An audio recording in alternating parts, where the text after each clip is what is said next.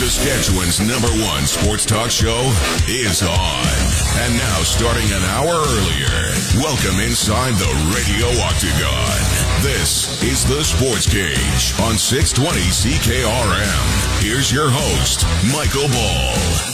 And away we go. The show is brought to you by Andrew Sherrod Limited. Thanks to them for getting on board. Our text line, you can weigh in on any of the topics of the day. 936 6262 is our text line. Don't forget the area code 306. It's powered by Capital Ford Lincoln. We got a great show lined up. Normally in this spot here, we uh, get right into it with our pick six, the six top stories of the day. But you can't start a show any better than a two time Super Bowl champ, one of the stars of the 80s. Jim McMahon joining us on the Western Pizza Hotline. Two time Super Bowl winner. One as a starting quarterback with the Bears, and then a backup quarterback behind Brett Favre in uh, Green Bay when they beat New England and uh, Bill Parcells. Jim, thanks for taking my call. I appreciate it. Hey, no worries. How's everything going up there? We're doing great, man. So, first things first, you were supposed to actually do a dinner up the highway in Saskatoon with the U of S Huskies pre-pandemic, but the pandemic kind of threw every uh, threw a wrench into it. I was going to go to that dinner. I'm, I'm sad I missed out on it. Yeah, I was I was looking forward to doing it as well. I, I'd been up there a few years back and and did a, a similar type dinner and had a heck of a good time. So I was looking forward to coming back, and then. Uh, you know, all this stuff hit and you know, with your uh, the guy in charge up there for you guys, I, I don't know if I would ever gotten back out of there. So I'm glad glad things have uh, calmed down a bit. That's good. I'm glad you think along the same way as me. I love it. Uh, okay, Jim. Uh, yeah, when Jim, you I, am not going to lie to you. I was never a Bears fan, but I was a Walter Payton fan. Who couldn't be? And I was a Jim McMahon fan because of your toughness and your moxie that you just displayed right there. So, when did you realize you were the toughest guy on the field? At what point in your life did you realize I'm the toughest guy on the field? Well, I, I I was able to endure a lot of pain early on in life, and so I think that just carried over. Uh, and I stuck myself in the eye with a fork when I was six years old, and that was pretty damn painful. Um, you know, so I had eye problems all my life. I mean, that's why I've been wearing sunglasses since I was six years old. And so uh, that, and between the the regular beatings I got from my folks from from doing you know some bad things uh, early on, so. Uh, yeah, I learned to deal with a lot of pain, so it didn't really bother me uh, playing through my career. Yeah, no kidding, man. Let me ask you a question because you, you've been pretty open about dealing with the head injuries and other ailments from football. Jim McMahon, do you ever regret playing football? Uh, well, I don't regret it because that's what I did for a living. I, I would have rather played baseball. That was my first love. That's all I ever wanted to do. But uh, you know, things didn't work out that way, and uh, you know, football is football was great. You know, I played 15 years and, and uh, played for seven different teams. A lot of great players, a lot of good coaches, some really bad ones, but uh, I had a hell of a good time. And uh, you know, it's catching up with me now. You know, I, I still got some lingering problems. Like you said, my head still bug, bugs me. I have to go back to New York about every four, three to four months to get an adjustment uh, so I can function properly or normally anyway. And uh, other than that, you know, I had a I had an ankle routine ankle surgery uh, a year ago, actually 15 months ago, and uh, ended up getting infected, and so I had to have two more surgeries. And they talked about cutting off my leg. Uh, they saved all that, but uh, now it's not working. Still, I'm still not walking. I'm I'm on a crutch, and so that's been uh, very uh, disheartening. But other than that, you know, hanging in there. Man, you are tough. Tough's an understatement. Jim McMahon joining us here on the Western Pizza Hotline. Uh, Jim, if you could go back in the moment and play one game or one play again, could you, you know, the young Jim McMahon who had all, you know, who could move around freely, what game or play would that be? Can you, can you pinpoint one? Yeah, that would be the 88 NFC Championship game against the 49ers uh, in Chicago. You know, we were, uh, you know, we had the best team or best record in the league that year. We had home field advantage, and uh, we came out and laid an egg. And unfortunately, you know, that's the Niners went to that Super Bowl. They ended up winning it, and so that that was the one game I'd like to have back because that's that's the only time I ever lost to Joe Montana as well. I was four and one against them, and the only loss was the was the big one. Yeah, uh, you know, you were, you know, I would never say you had the gunslinger mentality. Uh, you were a great quarterback, but I mean, you, you, people talk about Montana and, and, quarterbacks like that. What was it like? Though to be the rock star of that team, like you were the rock star of that team, Payton, uh, all time Hall of Famer, but you were the face of that team. What was it like back then in the '80s to be the face of the Bears? Well, I'm, I'm glad there wasn't social media back then. but, uh, it was it was nice. I mean, you know, Chicago, the fans have always treated me well. Uh, even you know, even when I came back and played as a as a visitor, uh, the fans have always treated me great. I lived there for 28 years. You know, my family was born and raised there, so it's a special place. You know, I got I got out of there about 13 years ago uh, when my youngest son went to college. I said, "Hey, I, I've had enough of the cold. I'm going out to Arizona." And here I am, been sitting in the cold for the last two months, but uh, un, un, unseasonably cold here. But it's starting to warm up again. But yeah, I, I, I enjoyed it. It was uh, it was a heck of a lot of fun. It was it's a great town, or was a great town. You know, we, we got we got some problems there too, but. uh yeah, I've always enjoyed Chicago. Was it was it ever a pain in the butt though to be that uh, that much of a popular figure around there in terms of your personal life? Like, what's that? A lot of us will never walk in the same shoes you walked in. Well, to get, you know, I, I had my kids, you know, knocked over, you know, people rushing up for autographs, or, or you're sitting with your family at dinner trying to eat, and you know the constant stream of people. But you know that that was kind of very frustrating, especially when my kids got, you know, were kind of run over, and then people still want an autograph. And and when I I get a little pissed off when you know you knock my kids down. So uh, other than that, you know, it was it wasn't that bad. Yeah. You know, it's you know that's part of the that's part of it. You know, people, you know, that's you're in you're on television, you're in the newspaper, and people people know you. And back then, they they know us because we, you know, everybody seemed to have a radio show or a TV show or some kind of commercial, and and so we were we were out in the public more than than most teams were. Jim uh, McMahon joining us here. Tom Brady said he's going to start his broadcasting career with Fox, the Super Bowl, but in in full uh, in the fall. We're, were you ever approached about being a broadcaster on a network? Because you really do have the persona or personality to do it. Well, until they can come up with the Truth Network, then I'm not going to do it. Uh, you got to be able to, you know, say what's on your mind or, or say what you know everybody that's watching TV is thinking, and and uh, these guys can't do it, mm-hmm. or they won't do it and then I have a little bit of Tourette, so that they'd have to be beeping me all the time too. So, well, I'm glad you've held it in check here for a few minutes. Hey, uh, Jim, one other thing from that '86 Super Bowl. I mean, what a dominant team, what a dominant defense. I think I I, I watched a biography or a NFL Football Life, uh, probably Walter Payton's, and I, I think you were quoted in that. Just talk about the fact uh, that uh, you know Walter didn't score a touchdown in his only Super Bowl appearance. Uh, you know, did you even realize that was happening at the time? And how do you feel about that in the aftermath? Well, at the time, nobody nobody was really thinking about that. You know, we we went in the, the locker room at halftime saying, you know, let's put 60, 70 points up there if we if we can, and uh, and every and Dick is like, yeah, let's do it. And then by the literally about halfway through the third quarter, we the starters are, were out, and you know we thought we'd get more chances, but you know, Walter carried the ball, I think, 25, 27 times in the game. Mm-hmm. And, uh, but their whole focus that whole week was we stop Walter Payton, we win. And that was, you know, that's a, a tribute to his greatness. That's why everybody else had a big day because they were so keyed in on Walter. Uh, you know, he was going to have a tough. I think you could have gave it to him a hundred times. He might not have gotten in because of that. That's their focus. Was we stop them, we win, mm-hmm. and that just didn't happen because we had we had too many other talented players. So, how long did it take for you to come up with the Rozelle headband? You were famous for wearing a headband, and you had an Adidas one on, and you got fined five thousand bucks by the NFL commissioner because. And back in that day, uh, that was a lot of money for Jim McMahon for any NFL player in the in the mid '80s. Uh, how long did it take you to come up with the Rozelle idea for the headband? Well, you got like ten minutes when you leave the field and come back out for kickoff. So.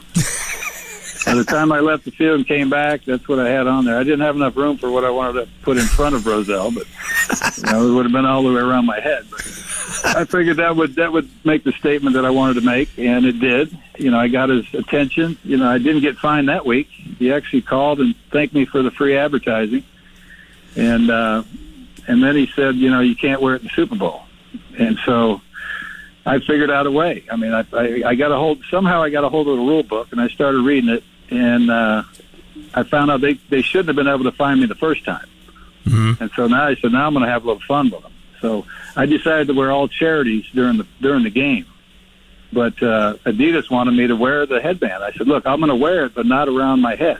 I said, but you'll be able to see it, and so they agreed, and and uh, so the head referee was chasing me around the field all during pregame warm-up, telling me I couldn't wear that headband. And then right before kickoff, or right after the national anthem, he says, I went to put on my helmet, and he said, oh, I can't let you on the field with that on there. And I said, Yeah, I know, but you can't do anything about this. And I pulled it down around my neck. And so any picture you see of the Super Bowl, you got that Adidas headband clearly shown around my neck. And then I just started putting the charities on one after the other. Every series I had a new charity. And I figured if they find me for charities, they're going to really look like idiots. I love it. And so I ended up I ended up getting paid by Adidas. I didn't get fined by the NFL, but the next year there was uh, quite a bit more pages of rules of what you could and couldn't wear. The Jim McMahon effect. I love it. Hey, we'll just keep you for a couple more questions here. I don't know how much you follow the NFL. How do you size up this game? I guess the, the better way to put it, Jim, is you played in two Super Bowls. One as a starter, and then you were uh, on the roster behind uh, Brett Favre, like I said, in the uh, 96 uh, Super Bowl, the 96 season going into the 97 Super Bowl. You know, you got Jalen Hurts who hasn't played in a Super Bowl, and you got Patrick Mahomes who's in his third, I believe. Uh, just your thoughts on the difference, what what each quarterback might experience. Does experience make a big deal here? No, I don't think so. I mean, once you get over the initial couple of first couple of days of the you know the craziness that is the Super Bowl week, uh, you know, just go back to playing football. I, I did. I have not seen any any games of uh, of the Eagles this year. Uh, obviously, they're a heck of a football team. I, I played in Philadelphia. I had a great time there too, as well, for three years. uh, I know Andy Reid coached in Philadelphia for a while, and Andy Reid was my left tackle in college. So I've known him since you know the late '70s, and so it's hard for me to root. But you know, I, I think it's going to be a heck of a game from what everybody's been telling me. You know, I don't follow the game much, hardly at all. Mm-hmm. Uh, you know, I was, I was just happy to hear that Andy got in, and, and uh, they're you know they're they're playing the Eagles. So I'm interested in that. Last question for you. A lot of guys I talk to, whether it's in the CFL here or in the NFL, when they're done, they don't really they don't pay attention to the game as much as I think they would. Why don't you pay attention to the game, Jim? I, I was a player. I, I love to play the game. I, I'm not a big fan of watching. Even when I was still in the league and, and backing up Brett, uh, you know, I felt I should have been playing. And that's that's the way you got to feel, in my mind anyway. And unless you just like sitting on the bench and collecting the check, that wasn't me. I want to be out there playing, and if you can't play, then I don't even want to be around it. That's interesting, man. Hey, thanks for taking time out of your schedule. I really appreciate it, Jim. Uh, this is why I got a cool job. I watched you. Now I get to talk to you. That's uh, that's uh, really that is uh, unbelievable in my book. Thanks for your time, Jim. Hey, my pleasure. Hopefully, we'll get that uh, that dinner in one of these days. I can't wait. When you come up here, I'll be the first guy to buy a ticket. Take care, Jim. Okay, guys. Take care. Bye bye. That's Jim McMahon joining us on the Western Pizza Hotline. We're going to continue our football talk with Eddie Steele next on the Sports Cage on 620 CKRM. We're talking sports on your way home. This is the Sports Cage on Sports Radio 620 CKRM. Well, we're off to a great start here. A Hall of Fame start. Well, I don't know if he's a Hall of Famer. I think he is in the BYU Hall of Fame, if I'm not mistaken. Jim McMahon, but he's certainly on the Super Bowl stage twice. That's the best thing. You can't. That's priceless to me as a sports fan. Watching him, the the Super Bowl shuffle with the Bears. I was not a Bears fan, but I loved uh, Walter Payton and I loved Jim McMahon, and I like his attitude too. And it's great to see he still has that. Let's keep the show rolling. Show's brought to you by Andrew Shared Limited, and we're gonna head it out on the Western Pizza Hotline. Get it hot, get it fast at Western Pizza. Let us talk with Eddie Steele. Hi, Eddie. How are you, buddy? I'm good, Ballsy. How you been, man? Good. Hey, good, man. Hey, you're younger than me, but growing up, was there a guy that uh, you watched that you got to meet? Like, I'm not, I wouldn't say I'm a Jim McMahon super fan, but it's cool to actually do a job where you can uh, hook up with a Jim McMahon and talk to him. Uh, you know what? Probably, you know, without being just uh, picking the low hanging fruit, but probably just playing football, and uh, I grew up watching so many legends, and you know, just being a part of the CFL Brotherhood, you get to to rub shoulders with some of those guys at different events. So that probably would have to be it for me.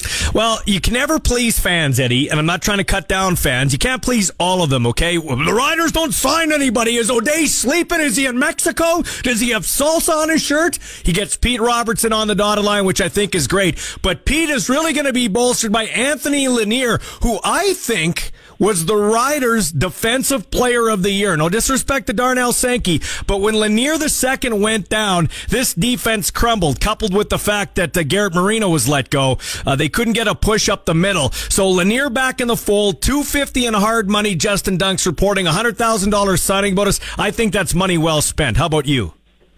I, I would agree. He was a, a dominant player when he played last year, and people instantly go to the sacks when they talk about defensive linemen. But if you watch his overall game in terms of stopping the run, he, he's an impactful player, and those were two really good signings by O'Day. Yeah, people uh, point the finger at him. Where, where's the activity? He's been so inactive, but I believe the game is won and lost from the trenches on outward, be it the D and the O line, and those are two really, really good signings by O'Day there. Hey, I love defense now that my kid's playing it. I love watching you play. So defense is important, but I think the way the the the football game is called right now, and I don't think it's necessarily right. You need a an above average quarterback. You need good offensive line play and conversely good defensive line play because when it comes right down to it, Eddie, the, the basis of football is keep your guy comfortable, make the other guy's uh, quarterback uncomfortable. So you're right there. But I think Canadians like an Eddie Steele and playmakers, that's how you win on offense. Good Canadians, O line playmakers. So, you know, Riders, Trevor Harris, Eugene Lewis combo, or Trevor Harris, Kenny Lawler combo. How do you feel about that? Because I know you weren't a huge Bo Levi Mitchell guy. Well, no, I think the combo is going to be good either way. It's going to be better than I think going with Dane Evans, in my opinion. Having Trevor Harris there, as people are talking about online. Uh, but the thing is, and you got to keep this in mind. I know Cody Fajardo had a banged up leg, but he was a mobile quarterback, and even on his banged up leg, he had more mobility than Trevor Harris, and he was a sitting duck back there. So I don't care who you have back there at quarterback. Again, if you don't address those offensive line issues, uh, Trevor Harris is probably the most immobile quarterback in the CFL. Mind you, he gets rid of the ball quickly, which is can be a blessing and a curse.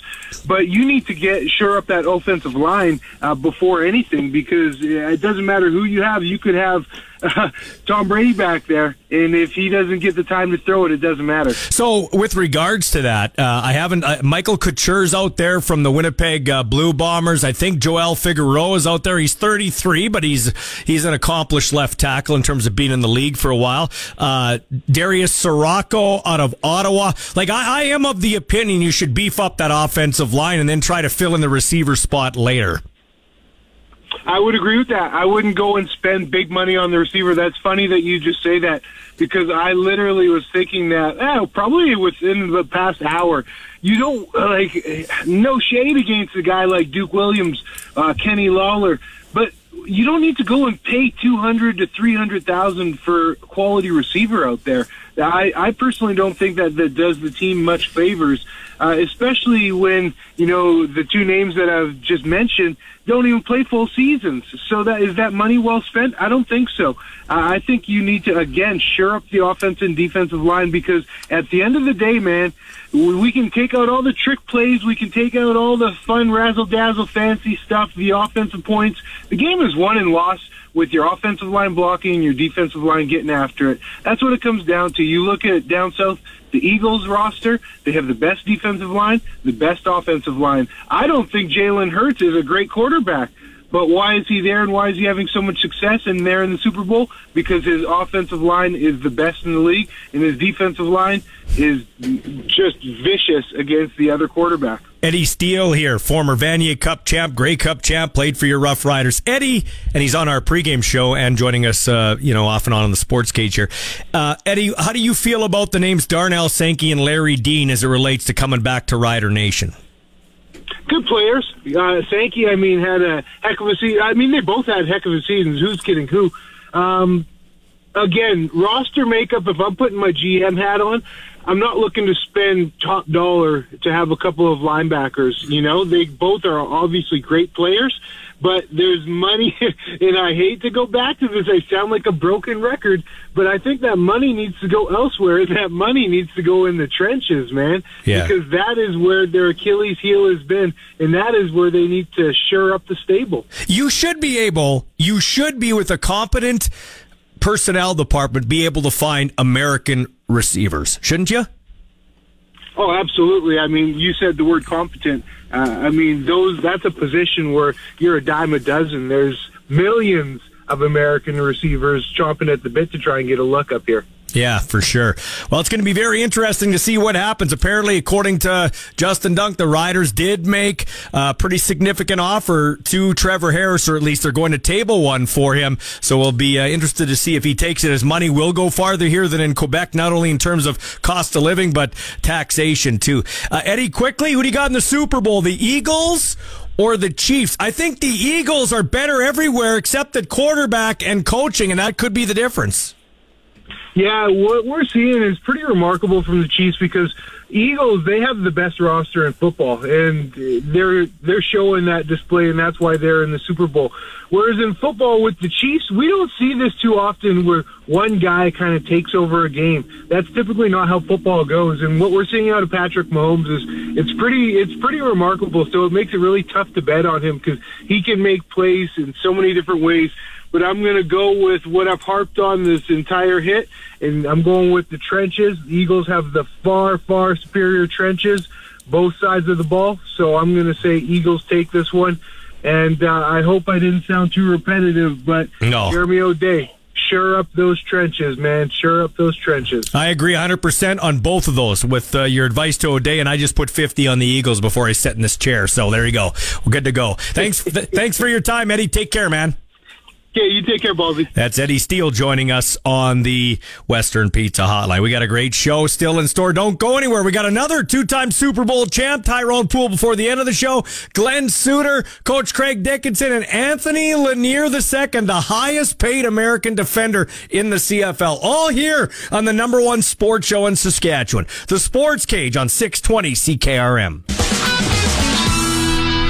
Your sports tickers for Bronco Plumbing and Heating, where professional service is guaranteed. They'll treat you right. Just give them a call at 781-2090. The Saskatchewan Roughriders have signed American defensive lineman Anthony Lanier II to a one-year contract extension. Anthony will be joining the cage today at approximately 4.17 p.m., so uh, keep it tuned in to the cage here on 620 CKRM. Pistol Pete Robertson and Anthony Lanier II back on the defensive line. This news came in yesterday. The Winnipeg Blue Bombers have signed receiver Nic Demski to a three-year contract extension, keeping him in the blue and gold through 2025. NFL receiver, seven-time Pro Bowler, wide receiver AJ Green announced his retirement today. Uh, great career AJ put together. Over 10,000 uh, career receiving yards to go along with 70 touchdowns. So AJ Green calling it a career today.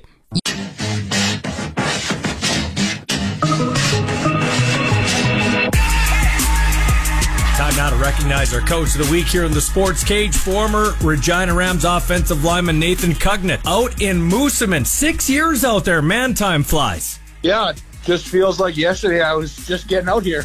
So, Nathan, how much better of a coach are you now than when you first started out there? For my whole life, I only ever played 12 aside football, so that's really all I knew. But uh, since coming to Moosomin, um, we're out here, we're doing nine aside uh, football, so it's, it's, it's a very different game than the 12 aside game, that's for sure. And then also, you know, um, Football Sask has some great coaches programs.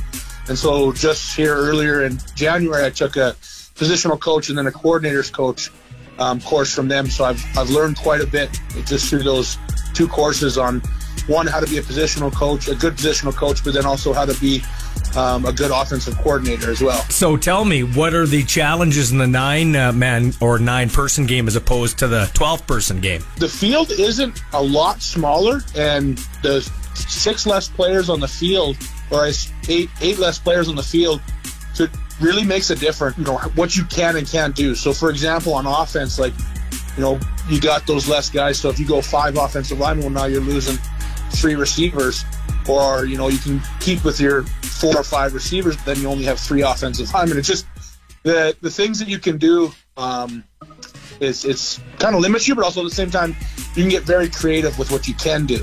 What coach from your playing days do you kind of uh, harken back to when you're preaching a lesson or or, or determining how to coach uh, a him or a her in the game of football? I'd probably have to, you know, go back to to Sheldon Neal. Uh, he was my offensive line coach for my five years with the Rams, um, and for me, he he really had a way of just sort of explaining it to me in a way that um, you know I, it just stuck with me and and he was the kind of guy that he, he demanded a lot from you but at the same time you know he was the one that would give you your kudos right away so um, you know for me he was he was a great coach for me and a great role model for me so he's kind of one of the guys that I, I most definitely look upon to to help me when I'm you know, coaching someone else. Now, Nathan, interesting. You coach a U18 girls team, but you also coach a U18 co-ed team. Tell me about that. That's kind of neat. Our U18 um, girls team fairly new to Saskatchewan. I think it's been four or five years now since we've been going here, um, and so coach that one as well as our U18 co-ed team, which is our boys and girls team, and we play in the uh, Rural Manitoba Football League with that. And so that's a little bit interesting because um, you know we got majority of our players are are males, but um, we do have a few females on our team, and actually um, in our league, I think most every team has at least one or two girls on their team as well.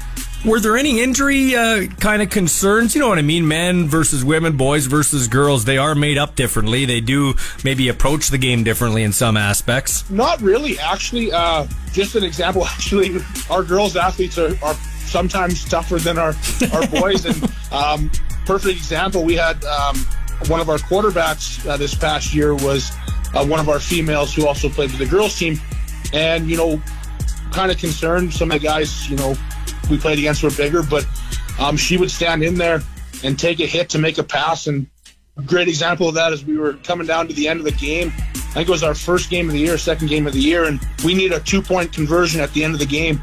She stood in there, took the hit while making the throw to get the two point conversion, which ultimately gave us the win. So, you know, um, and she bounced right back up and kept going. So I don't think there's really much difference in that. The girls, like I said, fit right in with the boys. This has been Nathan Cugnett out in Moosomin, our coach of the week here on the Sports Cage. Follow us on Twitter and Facebook at Sports Cage. Now back to the action on Sports Radio 620 CKRM.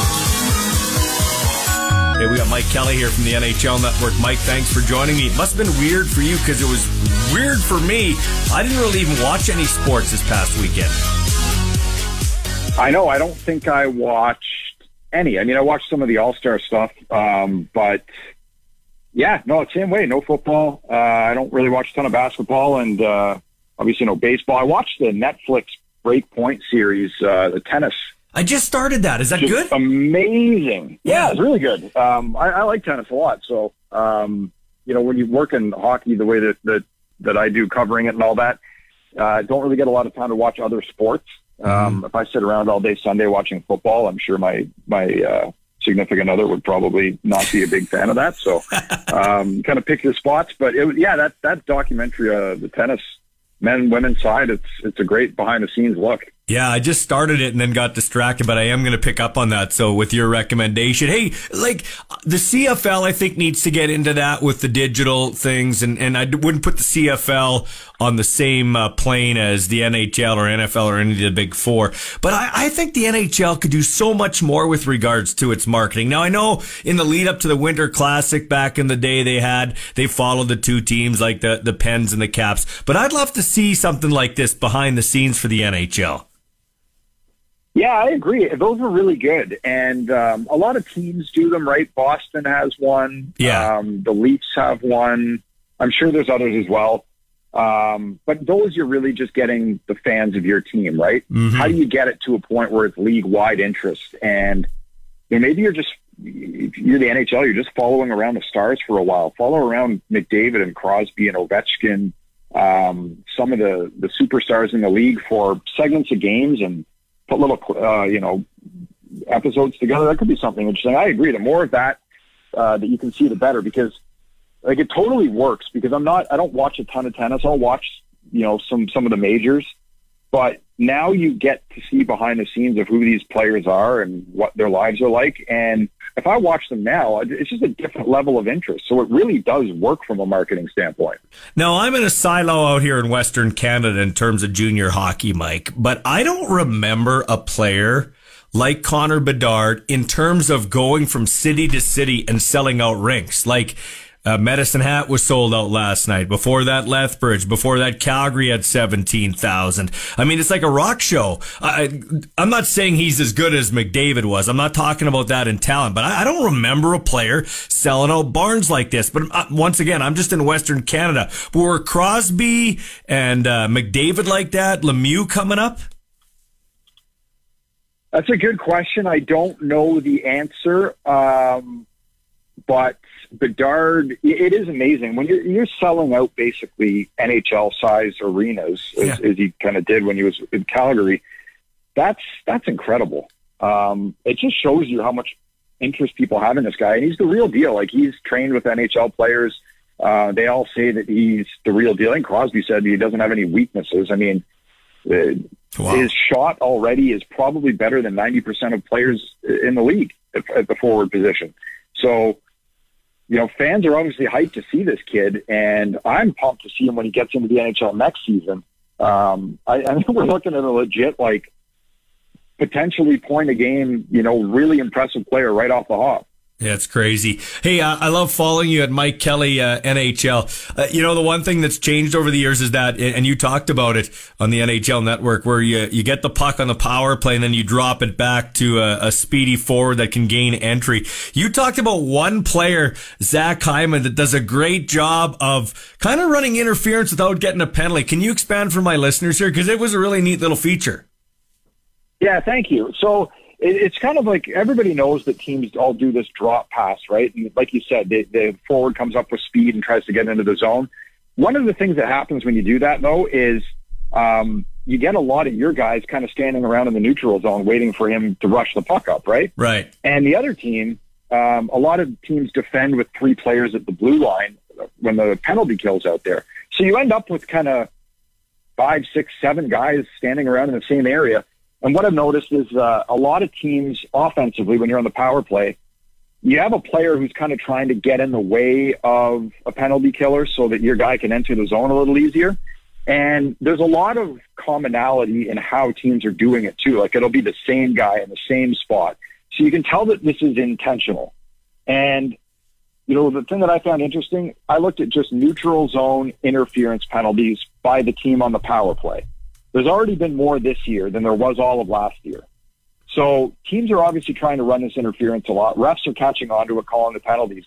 But yeah, Zach Hyman was the interesting case because um, the, the Oilers have the best power play in the league. They've scored more power play goals off the rush than any team in the league. Now we can point right to McDavid for pretty much all of that, right? He's a huge part of it.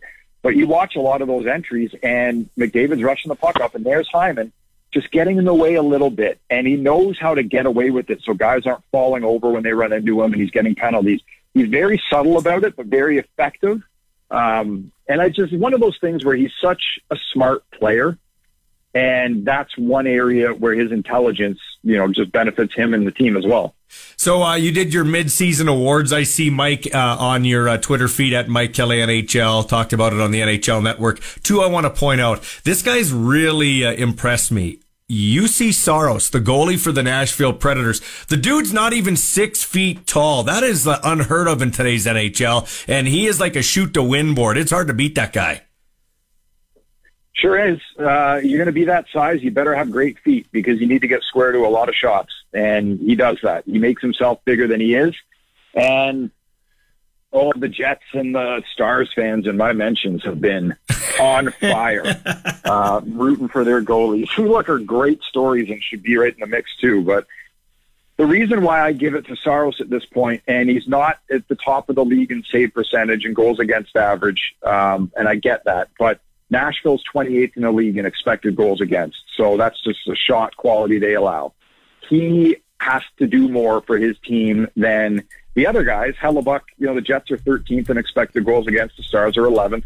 Um, and those guys have been great. And if you gave them the trophy right now, I'd say, sure, no problem. Um, I think Saros, his degree of difficulty is high enough to a point that in this very, very close race, and Sorokin's there too, um, and Ullmark's obviously there, in this very, very close race, I would give him a slight, slight edge because I think that degree of difficulty is high enough that it warrants it. And you have as your Calder, uh, you know, um, nominees, uh, Perfetti, Power, and Beniers. Now, Beniers, uh, Matty Beniers, uh, definitely got to be at the top of that list just because of what he's done, uh, helping Seattle with a, a, pretty good season to this point. Yeah, yeah, Beniers is my first guy, then Power, and then and then Perfetti, and you can throw Stuart Skinner in that mix as well. I yeah. think uh, you make the case for him too. But um, Matty Beniers, so he leads, you know, all rookies in goals and points and those things that, that everyone's going to look at and is very impressive.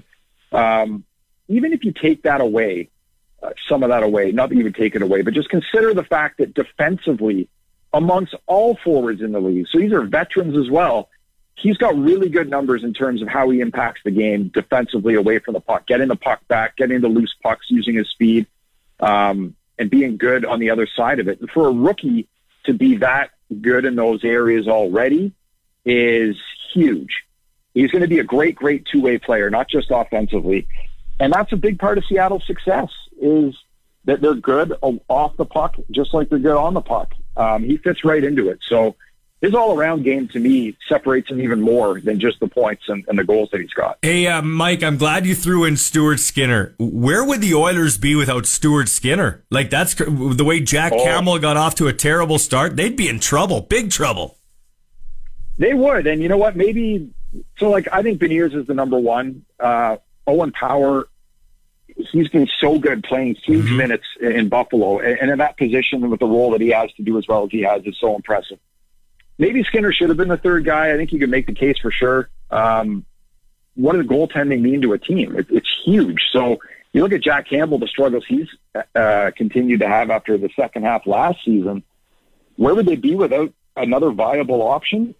Probably not in a playoff spot. So, yeah, um, it, it's uh, just an absolutely terrific first half for Stuart Skinner for sure. Put you on the spot here uh, one last time. Is, is there something you're looking forward to or uh, you're interested in watching in the second half of the season? Either a player, a team, or like kind of a situation or a trend? Yeah, there's a lot of things. Um, I think there's a lot of great storylines. We've got good playoff races. It, it looks like it will be, um, even in the East towards the bottom, uh, which will be nice. The West is certainly open. The Pacific is open one thing I was looking at the other day, and this this really interests me about the Pacific Division, is I, I'm amazed at the LA Kings and the points percentage they have and the record that they have and where they are in the standings, considering the fact that they've had the worst goaltending in the league this season, objectively. So just goals saved above expected. They are dead last. And yet they are still in contention to win the division. So like I go back one, two, three, four, five, five, six years the team that's finished last in goals saved above expected is not finished better than 19th. None of them have made the playoffs. The Kings can win the division. Shows you how good the team is. Shows yeah. you how good the team is defensively and just not allowing a lot.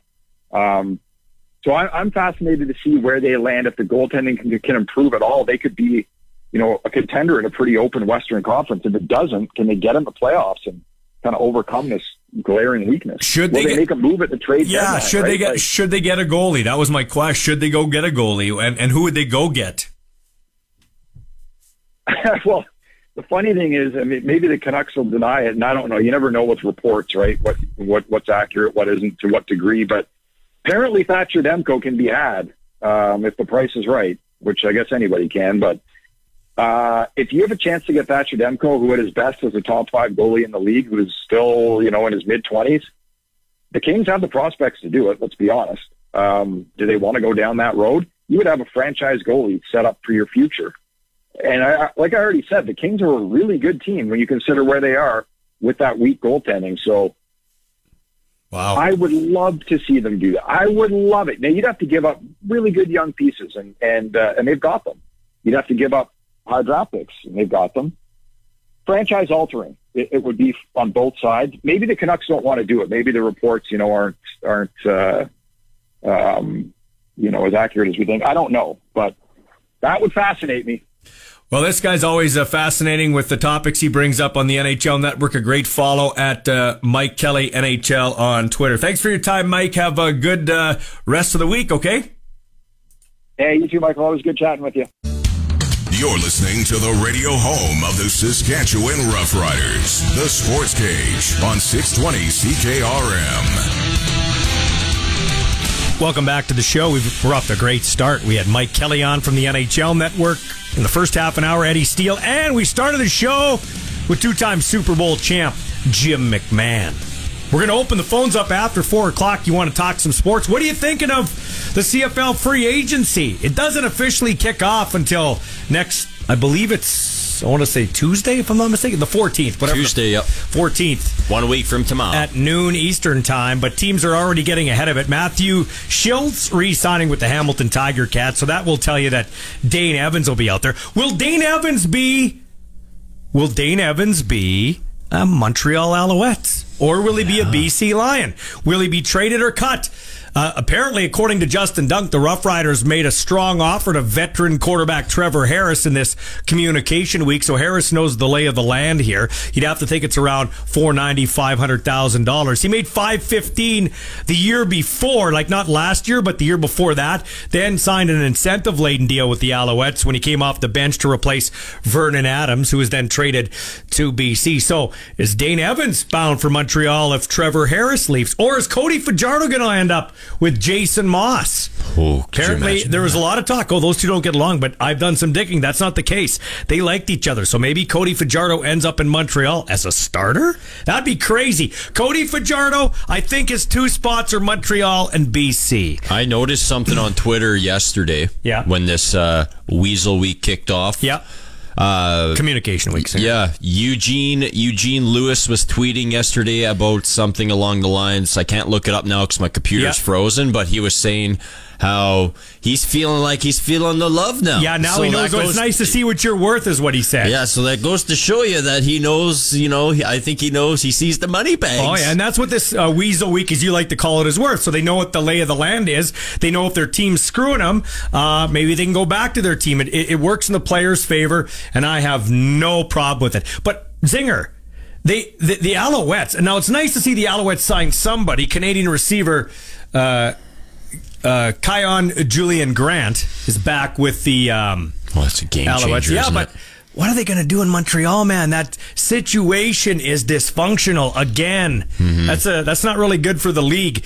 Um, also, in the world of sports, in terms of signings, the Riders, of course, signing Anthony Lanier II, who I think was on pace to be their defensive player of the year before he got hurt. $250,000 in hard money, including a $100,000 signing bonus. They also re signed Pete Robertson. Nic Demski is signed with uh, the Winnipeg Blue Bombers, the three year deal. Veteran Devaris Daniels back in Toronto. Uh, Sean Thomas Erlington, the Canadian running back, back in Hamilton. So uh, things are moving in the CFL as we head up towards free agency. It's I wonder- almost like these players, they see what the market is. They see if Yeah. any teams are interested in them. And Yeah. it- all it takes is like one day, and then they know and they be like, okay, I'm just going to stay where I am. yeah, because sometimes the juice isn't worth the Yeah. squeeze money and everything. Think Sankey's back here or not? Uh, I, I don't think he is, to be honest. Are you? Uh, are you? He's going to want too much. Are you in Eddie Steele's camp and I'm in that camp Yes, and oh, yeah. with, with the linemen I'm and the captain of that camp. and maybe not spend as much on Geno or uh, Kenny Lawler and get Yeah. some cheaper receivers? Absolutely. I, I think so too. Although I, I mean, hey, I love me some Geno Lewis, but eight hundred thousand dollars for a quarterback and a receiver seems a little rich. I wonder if the Riders are one of the teams that reached out to Geno. Maybe that's what his Maybe. tweets are about. Maybe, but Could you imagine? apparently, according to Justin Dunk, Geno and Kenny Lawler high on the Riders list. Hmm. If the Riders strike out with those two, do they circle back for Shaq Evans? Shaq's productive when he's healthy, and he's had two freak injuries, the same injury on a broken bone in either foot, right? I would, yeah. Yeah, I think I, wouldn't. I'd, I'd pass on Duke. I'd probably pass on Swerve more, uh, and uh, do a little bit, uh, bit of a bargain bin shopping, or find yourself a young prospect. In terms of the Regina Pat Singer, We were uh, endeavoring to get a hold of Dante DeCarry, but we did not. But we will tell you they've got their second team autograph signing tomorrow. Uh, five o'clock, the doors open. The only way to get in is the west entrance there, the Lewvan entrance. Uh, six to eight it goes. You're allowed to bring one of your own one of your own items to sign, and then you everybody there will get a team photo and you can get that signed as well. Okay, just to keep the Yep. just to keep it going. The right? flow. the flow going. That's right. All right, coming up, we got plenty to go. If you want to talk some sports, 936 6262, the number to text or call, and uh, toll free 1 767 0620. Still to come, Glen Suitor at 430. We've got Tyrone Poole, the two time Super Bowl champ, before it's all said and done. Coach Craig Dickenson at 505, and Anthony Lanier, the second highest paid defensive American player in the CFL at about 420. This is the Sports Cage for Andrew Shared Limited on 620 CKRM. 620 CKRM is proud to be the official radio partner of the Saskatchewan Roughriders and your home for the hottest sports talk anywhere. This is the Sports Cage with your host, Michael Ball.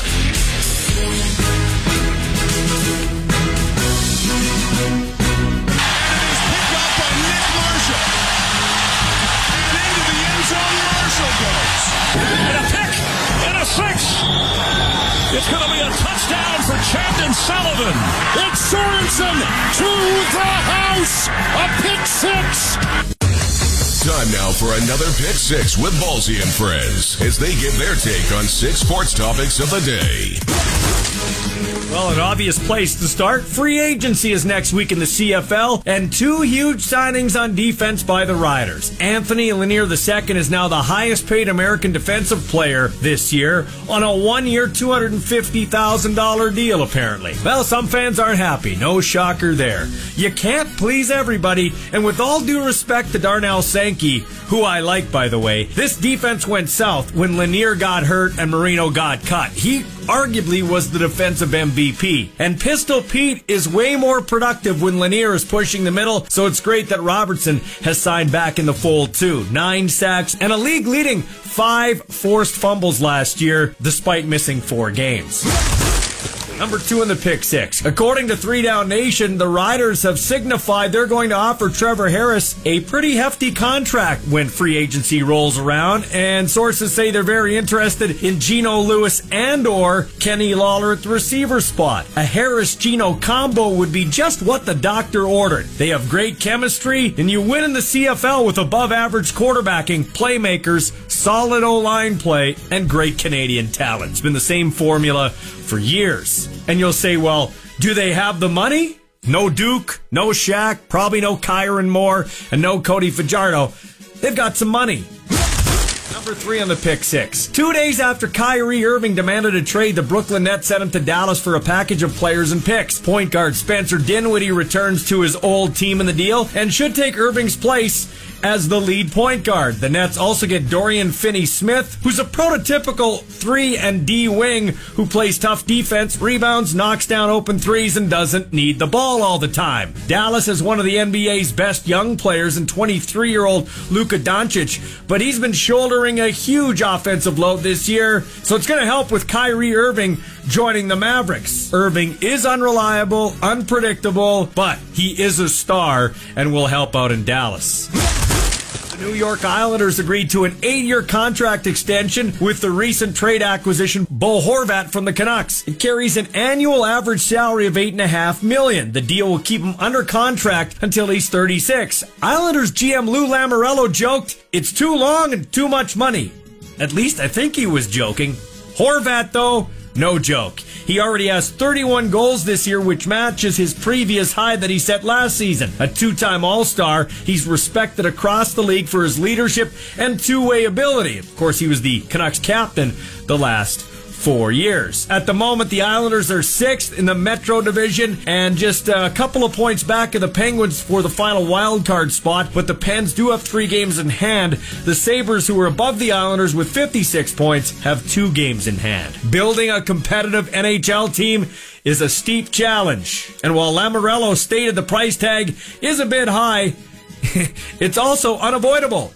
Giving talented players contracts that might be somewhat unsavory is just the cost of doing business in today's NHL.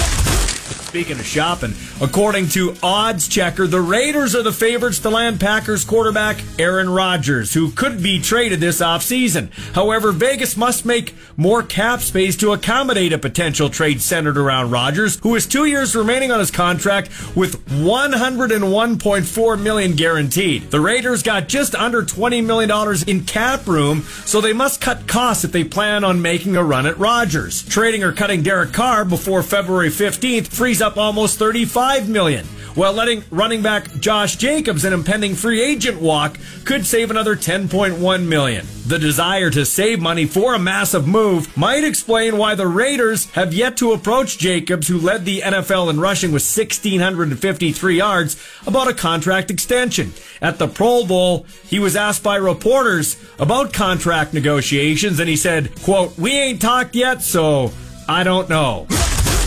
Number six in the pick six. Truth be told, I didn't watch the NHL All Star game in Sunrise, Florida, but I did see clips afterwards of the festivities on Friday night. One of the highlights because kids always win. Alexander Ovechkin's young son skating down the ice. On either side, it was Ovi and Sidney Crosby, and they're passing the puck back and forth. And Ovi's little kid flubs a shot, but it rolls towards the net, and Roberto Luongo, who is in net, falls, and the puck goes through his legs. Judges are holding up the 10 sign. It was kind of a cute moment. Of course, we know the background with Ovechkin and his friendship with Vladimir Putin and what's going on with Russia and the Ukraine. And it sparked this comment from Dominik Hasek as he put on Twitter The NHL is sunk to rock bottom. Letting Ovechkin's son perform on the ice at the NHL All Star is spitting in the face of approximately 500 killed, 1,000 injured, and tens of thousands of Ukrainian kidnapped children. The NHL and Gary Bettman must pay for this heinous act. Can we just keep politics out of sports? Do we have to be butthurt about every moment? It was a cool moment at the NHL All Star game.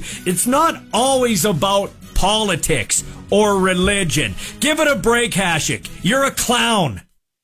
No way. You're kidding me. There's no way this guy's on the phone. This has got to be a lie.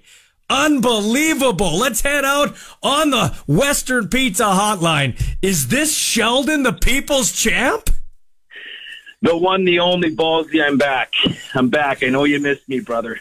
oh, I did miss you, man. Where, what rock were you hiding under? I thought for sure, I thought for sure you would have called last year or you would have called like during, since I took this show over because the team hasn't exactly lived up to Sheldon, the people's champ standards. Well, you know, Ballsy, I was trying to take a, a more positive look on life. Um, but you know, I, I couldn't hide any longer. You know, it's it's it's painful to watch, uh, especially last season. What happened? Obviously, a wicked start, four and one.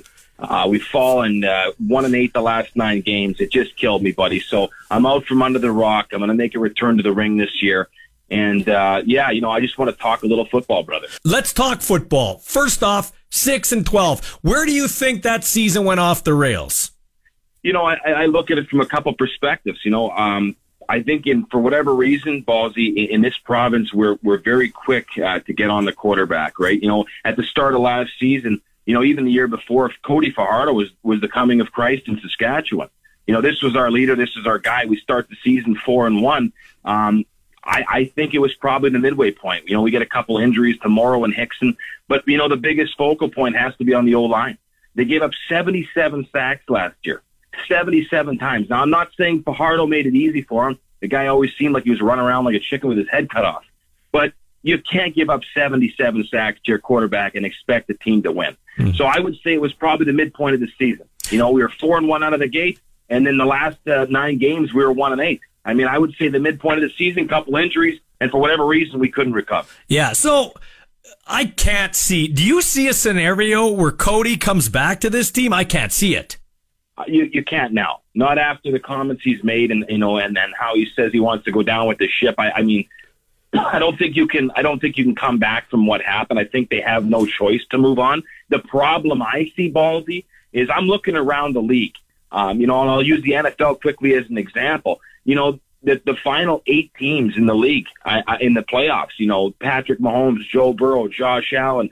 They all have an elite quarterback, a guy that you can rely on, depend on you know, is Mason Fine the guy? I, I just don't think so. I look at names like like Trevor Harris, Bo Levi Mitchell, Bethel Thompson, Rourke signed with the Jaguars. These are guys, Zach Collaros. I mean, Christ, we had him here for three years, ballsy. And, you know, and we're, we're so hard on quarterbacks in Saskatchewan. Zach Collaros was here, and everybody said oh, he's, he's washed up. He's, he's got too many concussions. He's a bum. Where's he been the past three years, ballsy? Where's he been? Well, uh, it goes back to what you said, though. It, they put an O line around the guy. I'm not dis- I'm not dismissing what you're saying. Exactly. So so what? We're so hard on quarterbacks here. Sometimes we don't give them a fair shot. They put a they put an offensive line to protect him.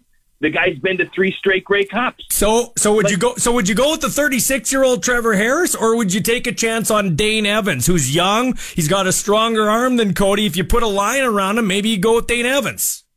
Listen, I, I think it's dependent on the pieces that you have to support him. So if you're going to be a mobile, a mobile team on the outside, you're going to run a lot of screens, you're going to get moving. I think you go with a more mobile quarterback. But if you want a guy to stand in the pocket, sling it downfield to your weapons, I think it's Trevor Harris. It's got to be somebody else than what we have, though. I think you have to move on from Fajardo, but I just don't think Mason finds the, the, the pickup, right? Like, I think you got to go to a Trevor Harris. That's my opinion. Yeah. Um, how about Duke? How about how about Duke or Shaq? I think they're moving on from them. So would you spend a lot of cake on Geno Lewis or a Kenny Lawler? You have to. You have no choice. Like you, you see the guys in this league that that um, that stand out, like guys like Nathan Rourke last year. They're gone in a year.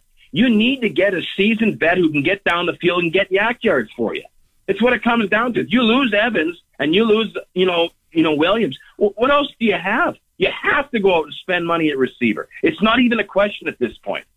Good point. And lastly, my friend, before I let you go, uh, this is for for sure. I thought you would have called in because uh, you you uh, you're the guy that likes to spit on your windshield in the car there. When when when when, when your when your kid was born and you didn't want to wake up, that's still one of the best calls I've ever had. He's in his car. He just cleaned his car and he spit all over the windshield because he was out talking in the car because he didn't want to wake up the baby. That was hilarious, man. One of the best calls ever. I'm surprised. Like I'm surprised you didn't call in six and twelve year hosting a Grey Cup. I thought for sure you would have called when they didn't really make any moves with the coach or the GM. What do you think of that? Yeah, you know what? I that that was one thing too that I looked at. Uh, I I heard that O'Day and Dickenson are on their last fumes here. You know, last year their contract. Um, my my only concern with not making a big shakeup is that who are you going to attract? You heard Bo Levi Mitchell come out and say, "Hey, you know, I don't know if they have the pieces around them right now that I'm interested in working with." You have to be attractive uh, for a star quarterback or a star receiver to come here. You can throw money at them, but you got to. A lot of these guys want to win. And, and, and so I'm a little shocked they didn't shake it up with O'Day. They didn't shake it up with Dixon, Dickenson. I'm happy. I'm happy they moved on from Jason Maas because I was getting tired of the second and eight delayed handoff up the gut for two yards. I was getting, I was getting tired of that. And, and I think that this Kelly Jeffrey brings a different, uh, a different moxie to him. You've seen the running backs we had last year with Hickson and Morrow. They went down, but I think he had a positive impact. But I was a little surprised uh, that O'Day and Dickenson both kept their job. I don't know if those guys are the right guys for the job. I don't see the fire lit underneath them. Okay. You know, like I look at a guy like Mike O'Shea. That's a guy you don't want to meet in the back alley, and that's the kind of co- coach you want.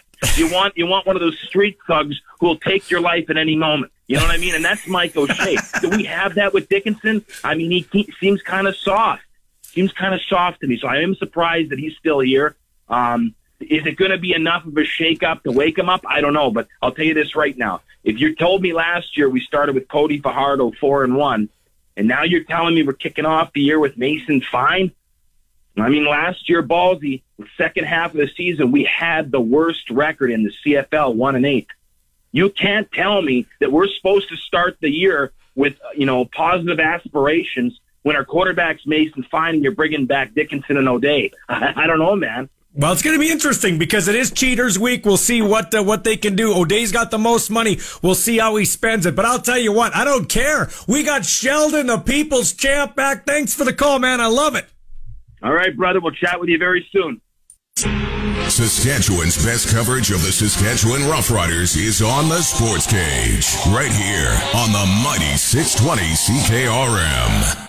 Keep the text coming 936 6262, powered by Capital Ford Lincoln. Shows brought to you by Andrew Shared Limited, and our guests come to you via the Western Pizza Hotline. Let's talk to the highest paid American defender in the CFL, Anthony Lanier II.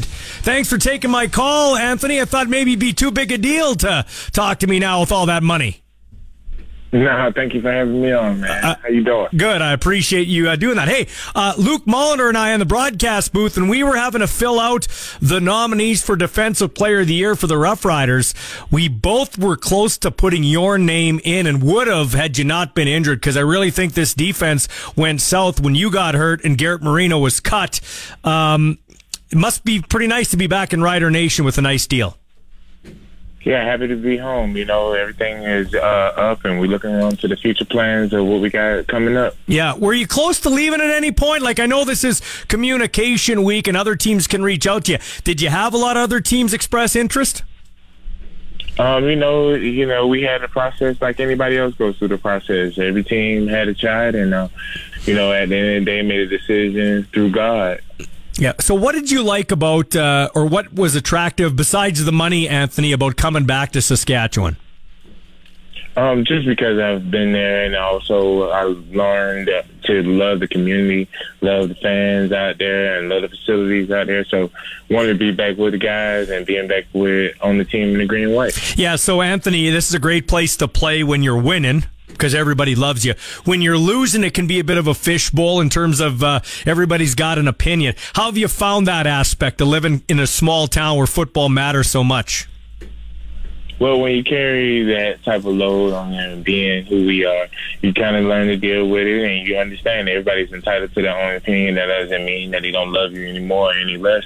That's just how they feel right now because we know that we have the love and support, and you keep on moving because at the end of the day, when we buckle up our helmets and strap on those pads, we know what we come out there to do, and that's to terrorize quarterbacks. Anthony Lanier II, the big two hundred and fifty thousand dollar question that I have for you is: How's your health? You had a you had a great year. You got hurt. You came back right at the tail end of the season. How you feeling?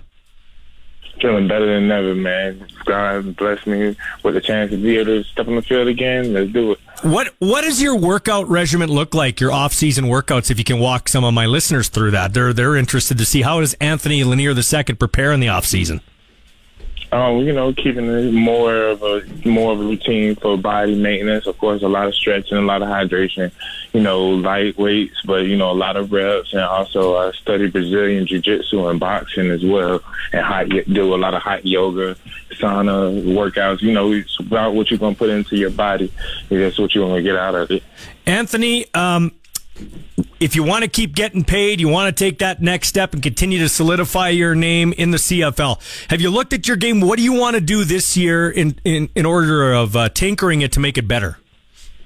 Um, just make sure I work on the craft, um, understand the game better because at, at the end of the day, even as many years as I've been into this game, you always can learn something new and the game is constantly evolving. You got a lot of new quarterbacks that's coming in, you got a lot of new athletes that come in, you know, and make the game a whole lot better and different. So you learn to adapt with it. So they just have to stay a student of the game. Anthony, in your opinion, I've asked other guys that I've had on the last week or so, where did this season go off the rails, in your opinion, in terms of just never being able to get back on that winning track?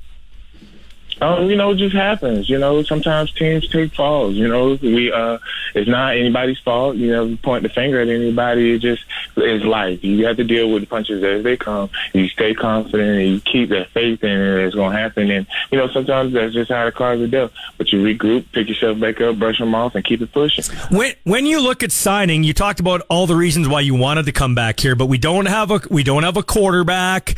Uh, we have a lot of moving pieces yet in free agency. Did that ever uh, concern you in terms of you signing on the dotted line? No, not at all, because I trust in the organization and do what they feel is best to pick the best people at the positions, and you know they do the best job they can is to making it you know all come together with the budgets they have. Um, you know we have different regulations, and you know it's just about the pick of the draw. And your uh, buddy uh, Pete Robertson, your running mate on the D line, how how good is it that both of you are back in the fold?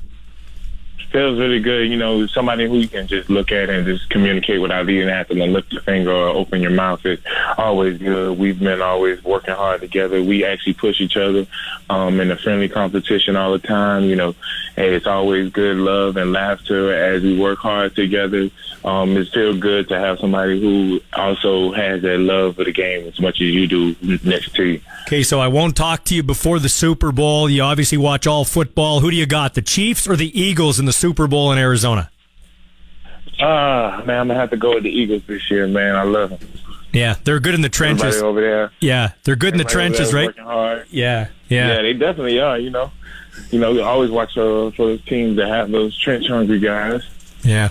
Well, uh, thanks for your time, man. Congratulations on signing the deal and becoming, uh, by all accounts, the highest paid American defender in the CFL right now. Well earned. Can't wait to see you at training camp.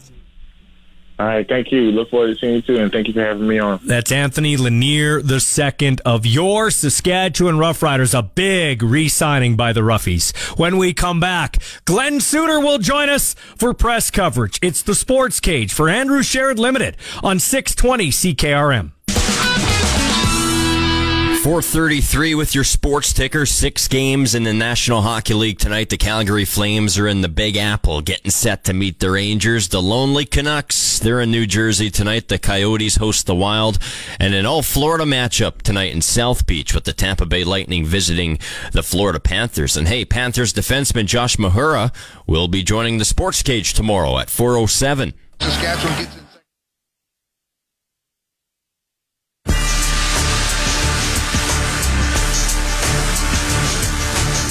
time for your CFL report. The Saskatchewan Roughriders have re-signed American defensive lineman Anthony Lanier. It's a one-year contract for the 2023 season worth $250,000 in hard money. So that makes the 29-year-old the highest paid American defensive player in the Canadian Football League.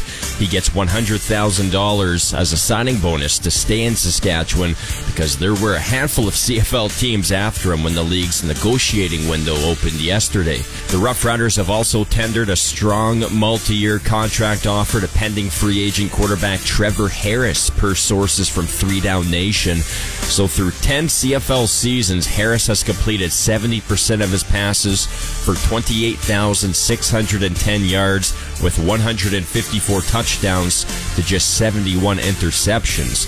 He has seen success as a starter with the Argos, Red Blacks, Elks, and Alouettes. So we shall see where his next stop will be. Maybe it's right here in Riderville. Elsewhere across the league, the Hamilton Tiger Cats have agreed to terms with quarterback Matthew Shiltz on a contract extension and have also extended running back Sean Thomas Erlington. And the big news that came in yesterday, Winnipeg's own is staying right at home. Nic Demski has re-upped with the Winnipeg Blue Bombers. The Sports Cage is your locker room pass. We're talking Riders on Saskatchewan Sports Radio, 620 CKRM.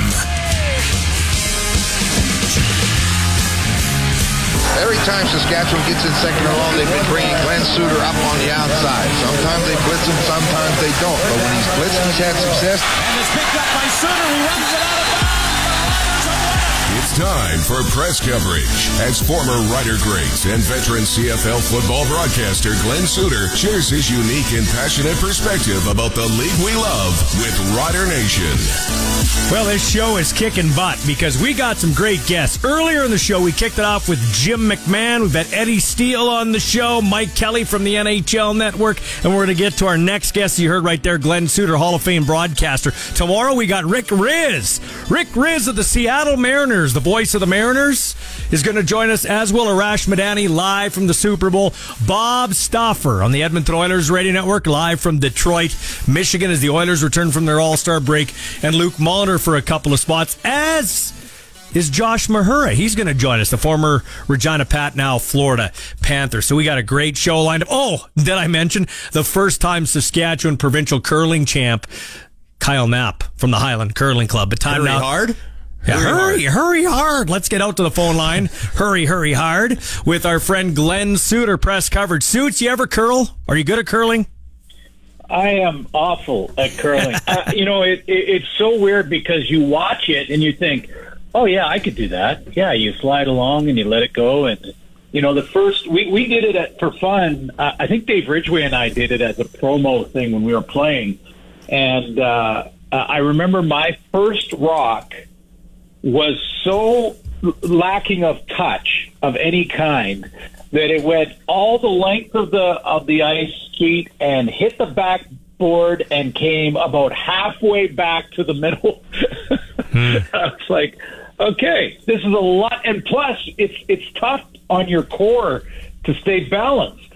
Yeah. So yeah, it, it's a lot tougher than it looks on TV. All right, let's get right down to it. Suits lots going on in the, uh, as Zinger likes to call it, the Weasel Week. It's the communication week where you can kind of cheat on other teams with their players.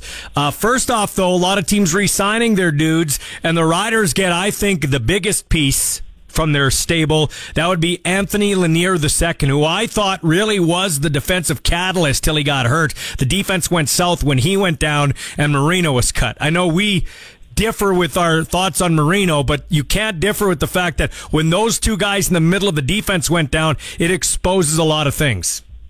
Yeah, and when and I, you know, the one thing we agreed on with Marino was that he was a, a presence in the middle when he was, you know, when he was keeping it together and staying within the rails. He he was a, dominant player in there, so that was missed when when they decided to, you know, part ways. So Anthony Lanier is a is a huge one, and I, I would suggest Pete Robertson too, uh, because when he got hurt, and correct me if I'm wrong, because you would remember better than me, Michael, but.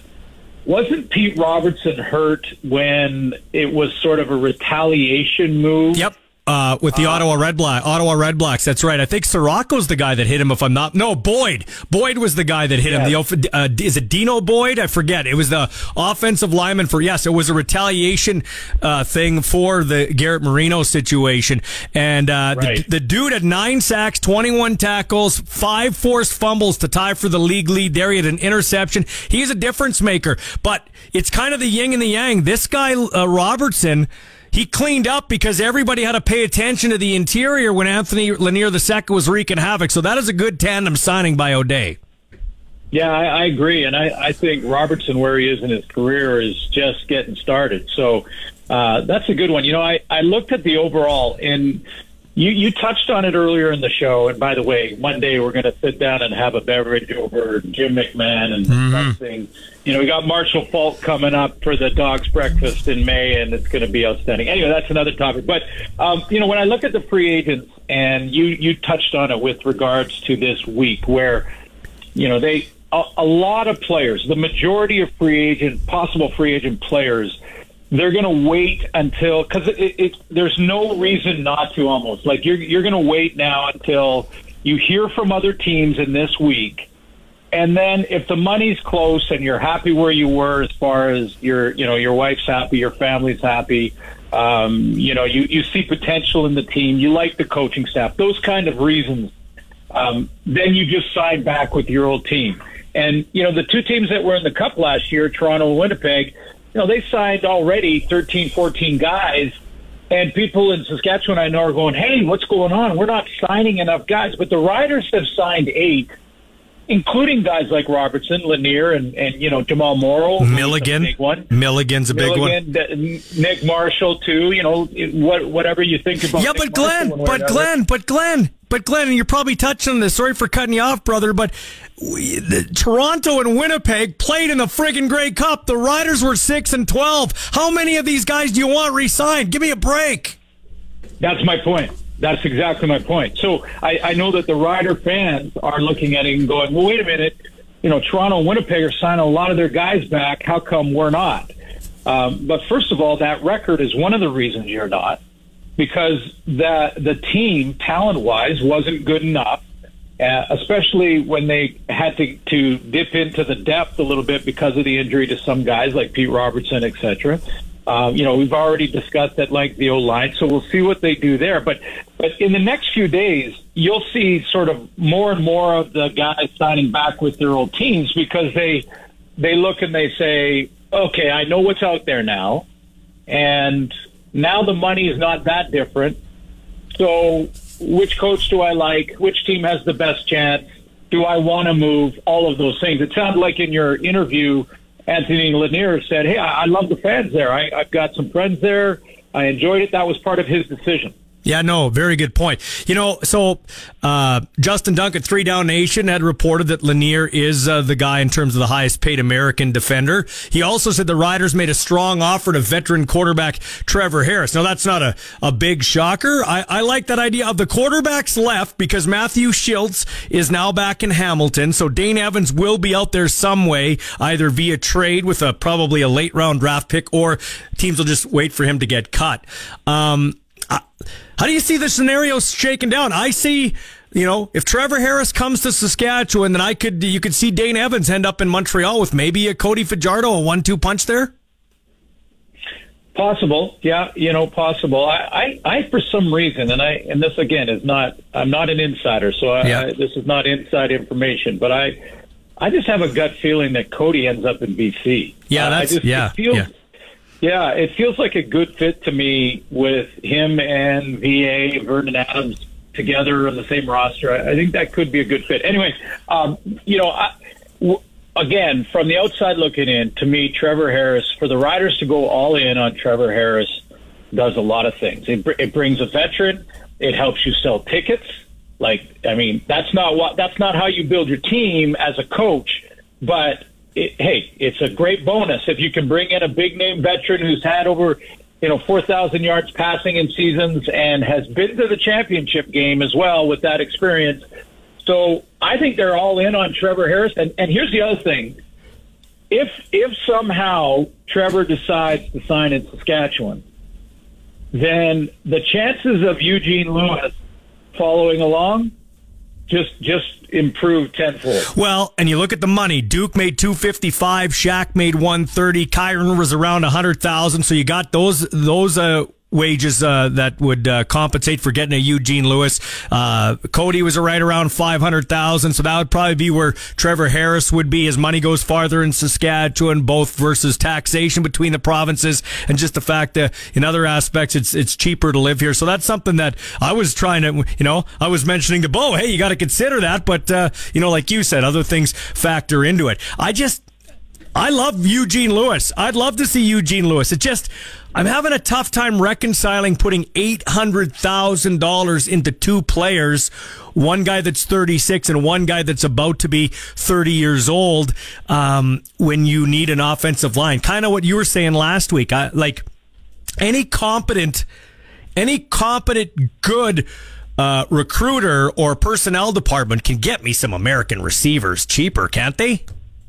Yeah, I, and I'm with you. I, I think the example of of the big money that that Lawler made in Edmonton is is basically backs up and supports what you're saying, which is, you know, he's he's one of six or seven targets on any given play.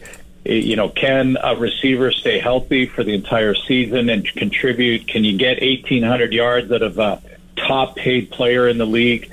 You know, all of those things are are the reasons that you talked about that it's it becomes more difficult. But let's say let's say, and this is a hypothetical.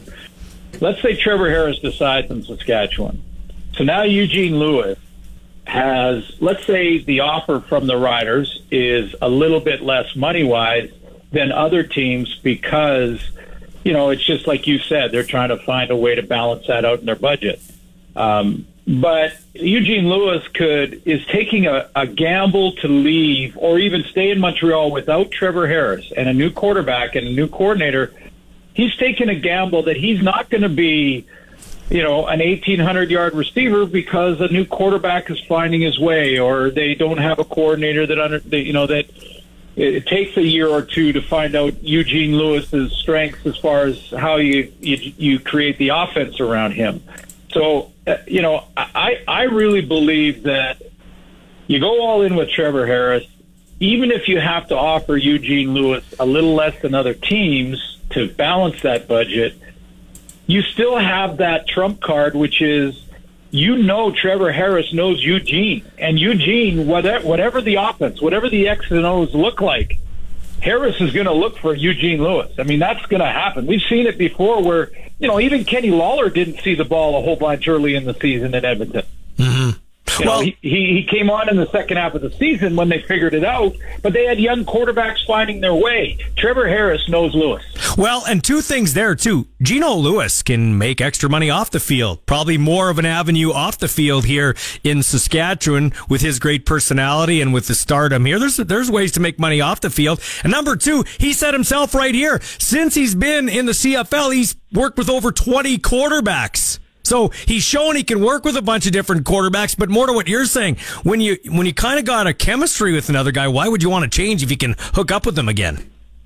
Well, yeah. I mean, you know, Nic Demski just signing in Winnipeg uh, last day or two here. Uh, you know, he he said without even being asked that you know part of the reason for it was yeah, it's his home, but also uh, he you know Zach Collaros and and just how important having that guy that they know he knows the potential for him having a big big season is so much higher with a known entity like Zach Collaros at quarterback than if Eugene Lewis decided to go to even to you know like a team like Edmonton or you know that guys have guys that are still young but are in year two or three that are going to be better this year but how much better? And how did how much do they know or will they lean on Eugene Lewis or will the chemistry be the same? I I just think it it, it doesn't guarantee anything as as you know I mean we'll mm-hmm. see we'll see what the guys decide but I think the Riders go all in with Trevor Harris. They try to figure out how to persuade him to make to sign on the dotted line. Then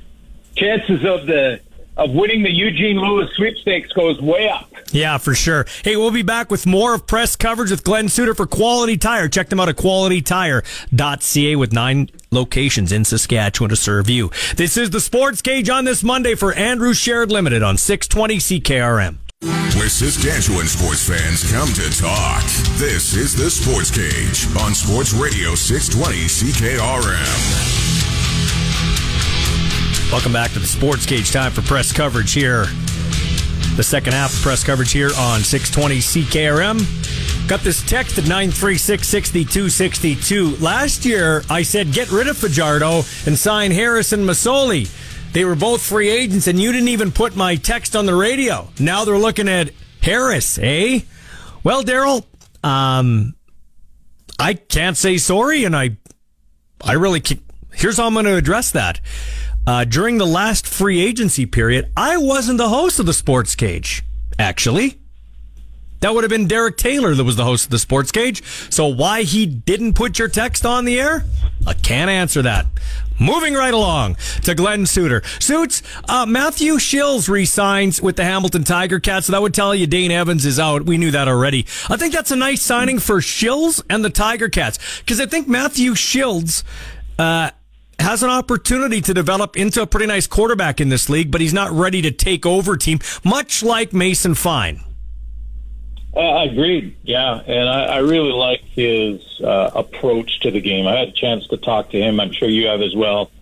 And you know, listening to him in post game interviews, he, he had a couple of big wins as a, coming off the bench, and you know, got kind of emotional about his journey. And I, you know, I just think when a guy's all invested like that, then you cheer for him and you and you hope for the best. I mean, he's going to have, you know, a good quarterback in front of him to learn from, a good coordinator.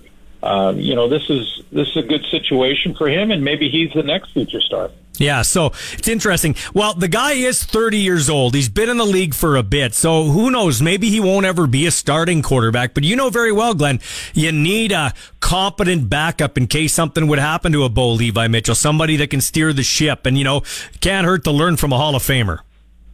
You mean you mean uh, like Tom Burgess and Kent Austin? Yeah, yeah, exactly, exactly, yeah, exactly, exactly. And that's why you know that's why when I start to look around and I think you know VA in BC with Cody Fajardo as his backup, and maybe uh, you know, you know, you you take I, I don't know. Let's say let's say he is a true backup, but has certain rundown situations where he can stay in the field. I mean, that's that's intriguing me. Dane Dane in Montreal.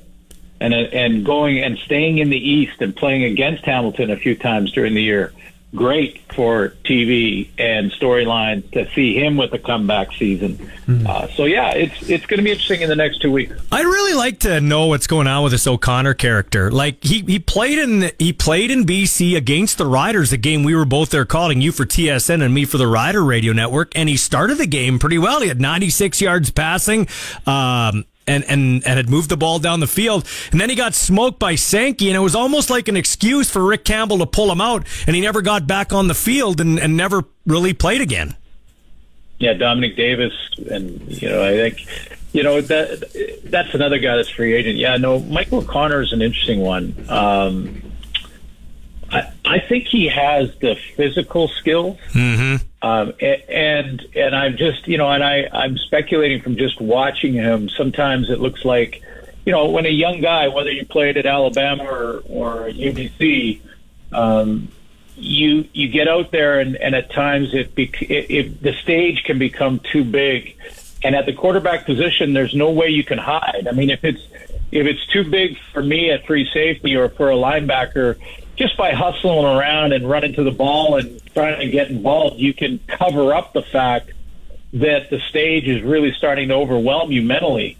And uh, you know, I just sometimes I saw that with Michael O'Connor in his brief time on the field. So I, I hope he's he's good there, and you know, more experience will help him uh, along that along that uh, that path. But but yeah, I think physically he's got all the talent. Now, you know, he's he's he's not in the category of Trevor Harris, obviously, and that's why I you know I believe the Riders have to go all in there if they can get him signed. I, I think probably Matthew Schultz, back to him for a second, because I want to tie it into Mason Fine. I think Matthew Schultz is a guy that's going to uh, be a, a, a qual continue to be a quality backup if you need him for a three or a four game stretch, and that's maybe the most it'll ever be. But like I said, it's valuable. Do you look at Mason Fine in that same way? He's younger. He's got maybe a little bit more of an upside. He's undersized. The, the, the coach really likes how he could throw the ball all around the field. From your perspective, being the lead analyst here in Canada, watching a lot of the games, how do you feel about Mason Fine? And if the Riders went with a Mason Fine and whoever's their starter? Yeah, I, I, I think he's got great upside potential. I, I don't worry about size because I played against Doug Flutie, mm-hmm. so I, I don't think size has anything to do with it. And you know, you can you can be great and be small. And I, I like the way when I saw in in a, a really small sample size, I saw him able to throw from different angles and and drop his arm and not always be technically sound, but still have good zip on the ball from different angles. That reminds you of why Zach Collaros is so good. Uh, when you break his game down, that's one of the reasons he has been uh, as good as he's been in the last three years. So. I, I, I think there's great upside, but some coaches will tell you that potential gets you fired because you, you somehow have to realize it. And whomever the riders end up with in camp at quarterback, let's say there's five, maybe six guys there, they have to create competition, even if Trevor Harris is one of them. Where Mason Fine, in the in the eyes of the coaching staff, they believe that he is ready to take over for Trevor. That doesn't mean he will, and that doesn't mean Trevor loses the job. But you got to have that guy behind you. I remember in training camps so many times, Michael, having you know guys that were were all stars in the states and Division One football from Alabama and Oklahoma, and they'd come up and they'd be behind me on the depth chart at free safety, and I and I I knew if I just faltered even a little bit, if I missed one, if I busted one coverage in practice, that these guys would take over because they've got big names, they're great athletes, and you just got to be, you know, you got to be on top. Competition does that. So I think Mason Fine has a great upside. It's just a matter of he's got to realize it like sooner rather than later. This has been press coverage for this Monday. Suits, we'll check in with you again on Thursday, okay? Sounds good. Thanks, Michael. That's Glen Suitor joining us on the Western Pizza Hotline. Coming up on the other side, Coach Craig Dickenson. Lots going on in Rider Nation. We'll get to it. It is the Sports Cage on 620 CKRM. Sports talk lives here. Welcome to another hour of the Sports Cage with your host, Michael Ball. This is the Craig Dickenson Show, our weekly chat with the Riders Bench Boss about the latest news from the locker room. It's the only place where Dicky takes questions from Rider Nation. Welcome back to the Sports Cage for Andrew Sheret Limited and our Craig Dickenson spot brought to you by our great friends over there at McDougall Auctioneers. You want to get in the auction business, something buying or selling, hook up with McDougall Auctioneers. All right, Coach Craig Dickenson joining us on the Western Pizza Hotline. Get it hot, get it fast at Western Pizza. Are you burning the uh, midnight oil here on Zinger? My producer calls it Weasel Week. It's a chance for it's a chance for teams to talk to other teams' players. It almost feels dirty, but I actually like it for the players. They can kind of feel how everybody else feels about them. Yeah, I uh, I'm not staying up too late, Michael. I was up late last night. Uh, Jeremy and I both, and uh, hats off to Jeremy because he signed Anthony Lanier back, and that's a huge, huge piece for us, and uh, something that was a real, real important for us going into this next year. So, uh, big win for us last night. Late uh, that went down, but other than that, we've had normal business hours, Michael, and um, it's kind of a fun week because you get a chance to pick up the phone and visit with a guy that you might not normally get a chance to visit with. So uh, it's been been a good couple of days. So, from your aspect, before we get into Lanier, from your aspect, when you're talking with guys, imagine you're sitting in the room with O'Day when you're making some of these calls. Uh, character is something we heard a lot from you. Culture is something we heard a lot from you. Can you get a read on a dude in terms of talking to him, or you talk to him and then you do a little background check with some guys that know him?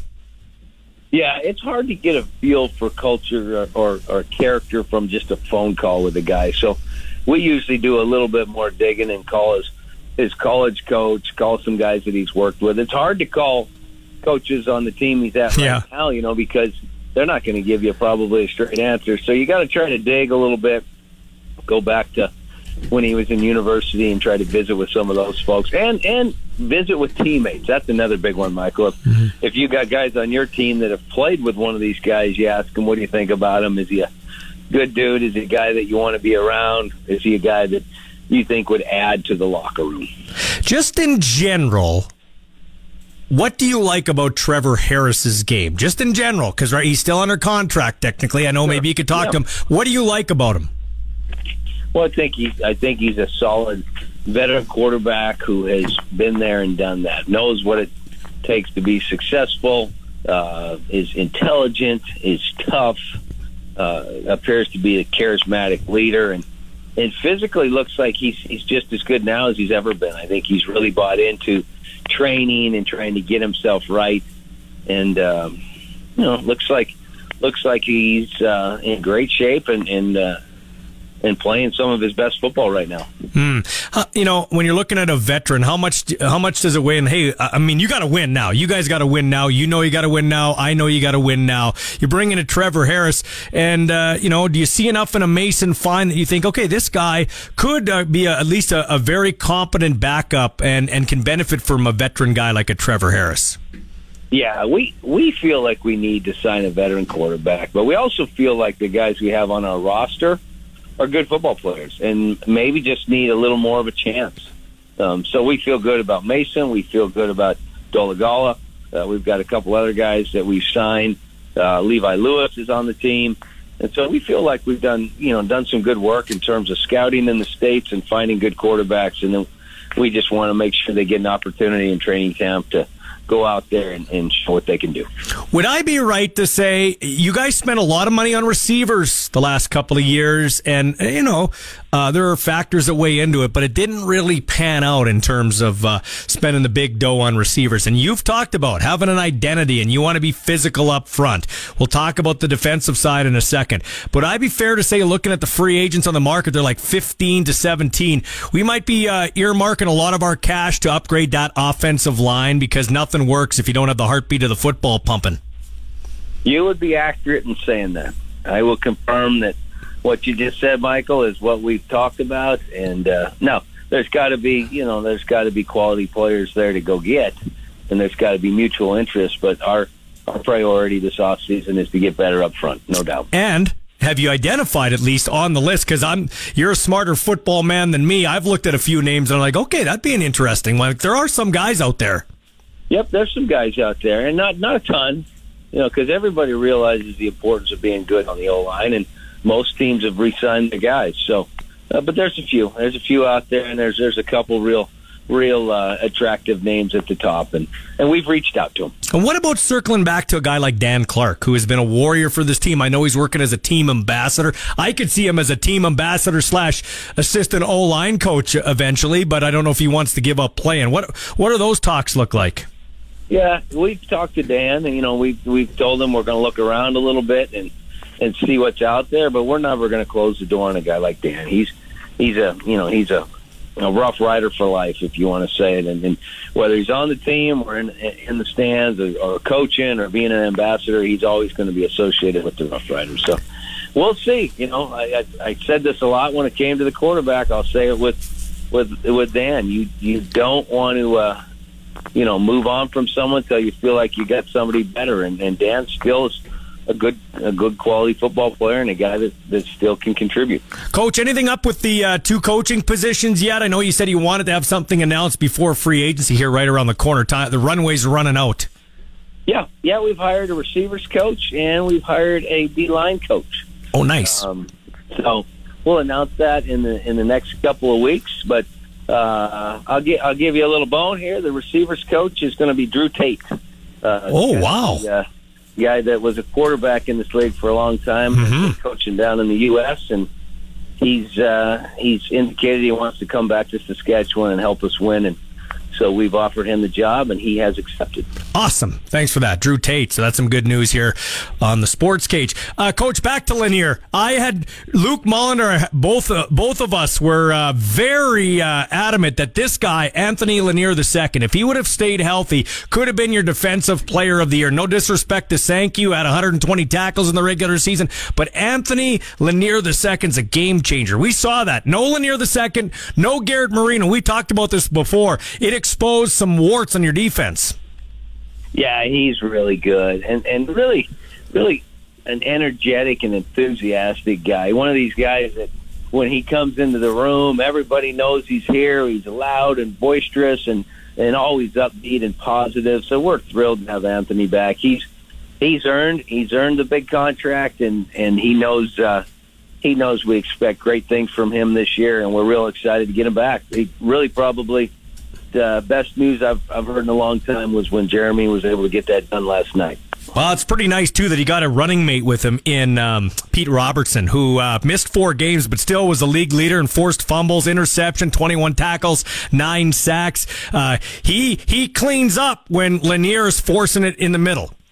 Yeah, Pete's a good one too. So no, we certainly want to tip our hat to Pete as well. So we feel like this week's been good already. You know, we signed Pete a couple days back. We got Anthony signed. So there's two two real good defensive linemen, and we've we've talked all along about trying to make sure we're as good as we can be up front. And we feel good about some of the guys we got under contract. So uh, so far so good in Riderland. Things are looking good right now. Coach, thanks for this, man. We'll talk soon. Appreciate it. Sounds good. We'll see you, bud. That's Coach Craig Dickenson joining us as he does each Monday on the Western Pizza Hotline for McDougall Auctioneers. Coming up, the voice of the Minnesota Twins on their radio network, Cory Provus, here on the Sports Cage on 620 CKRM. The Kings of Saskatchewan Sports Talk. This is the Sports Cage on 620 CKRM.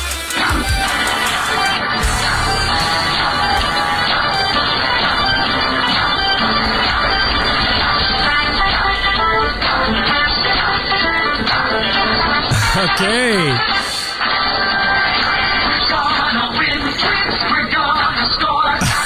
I love it.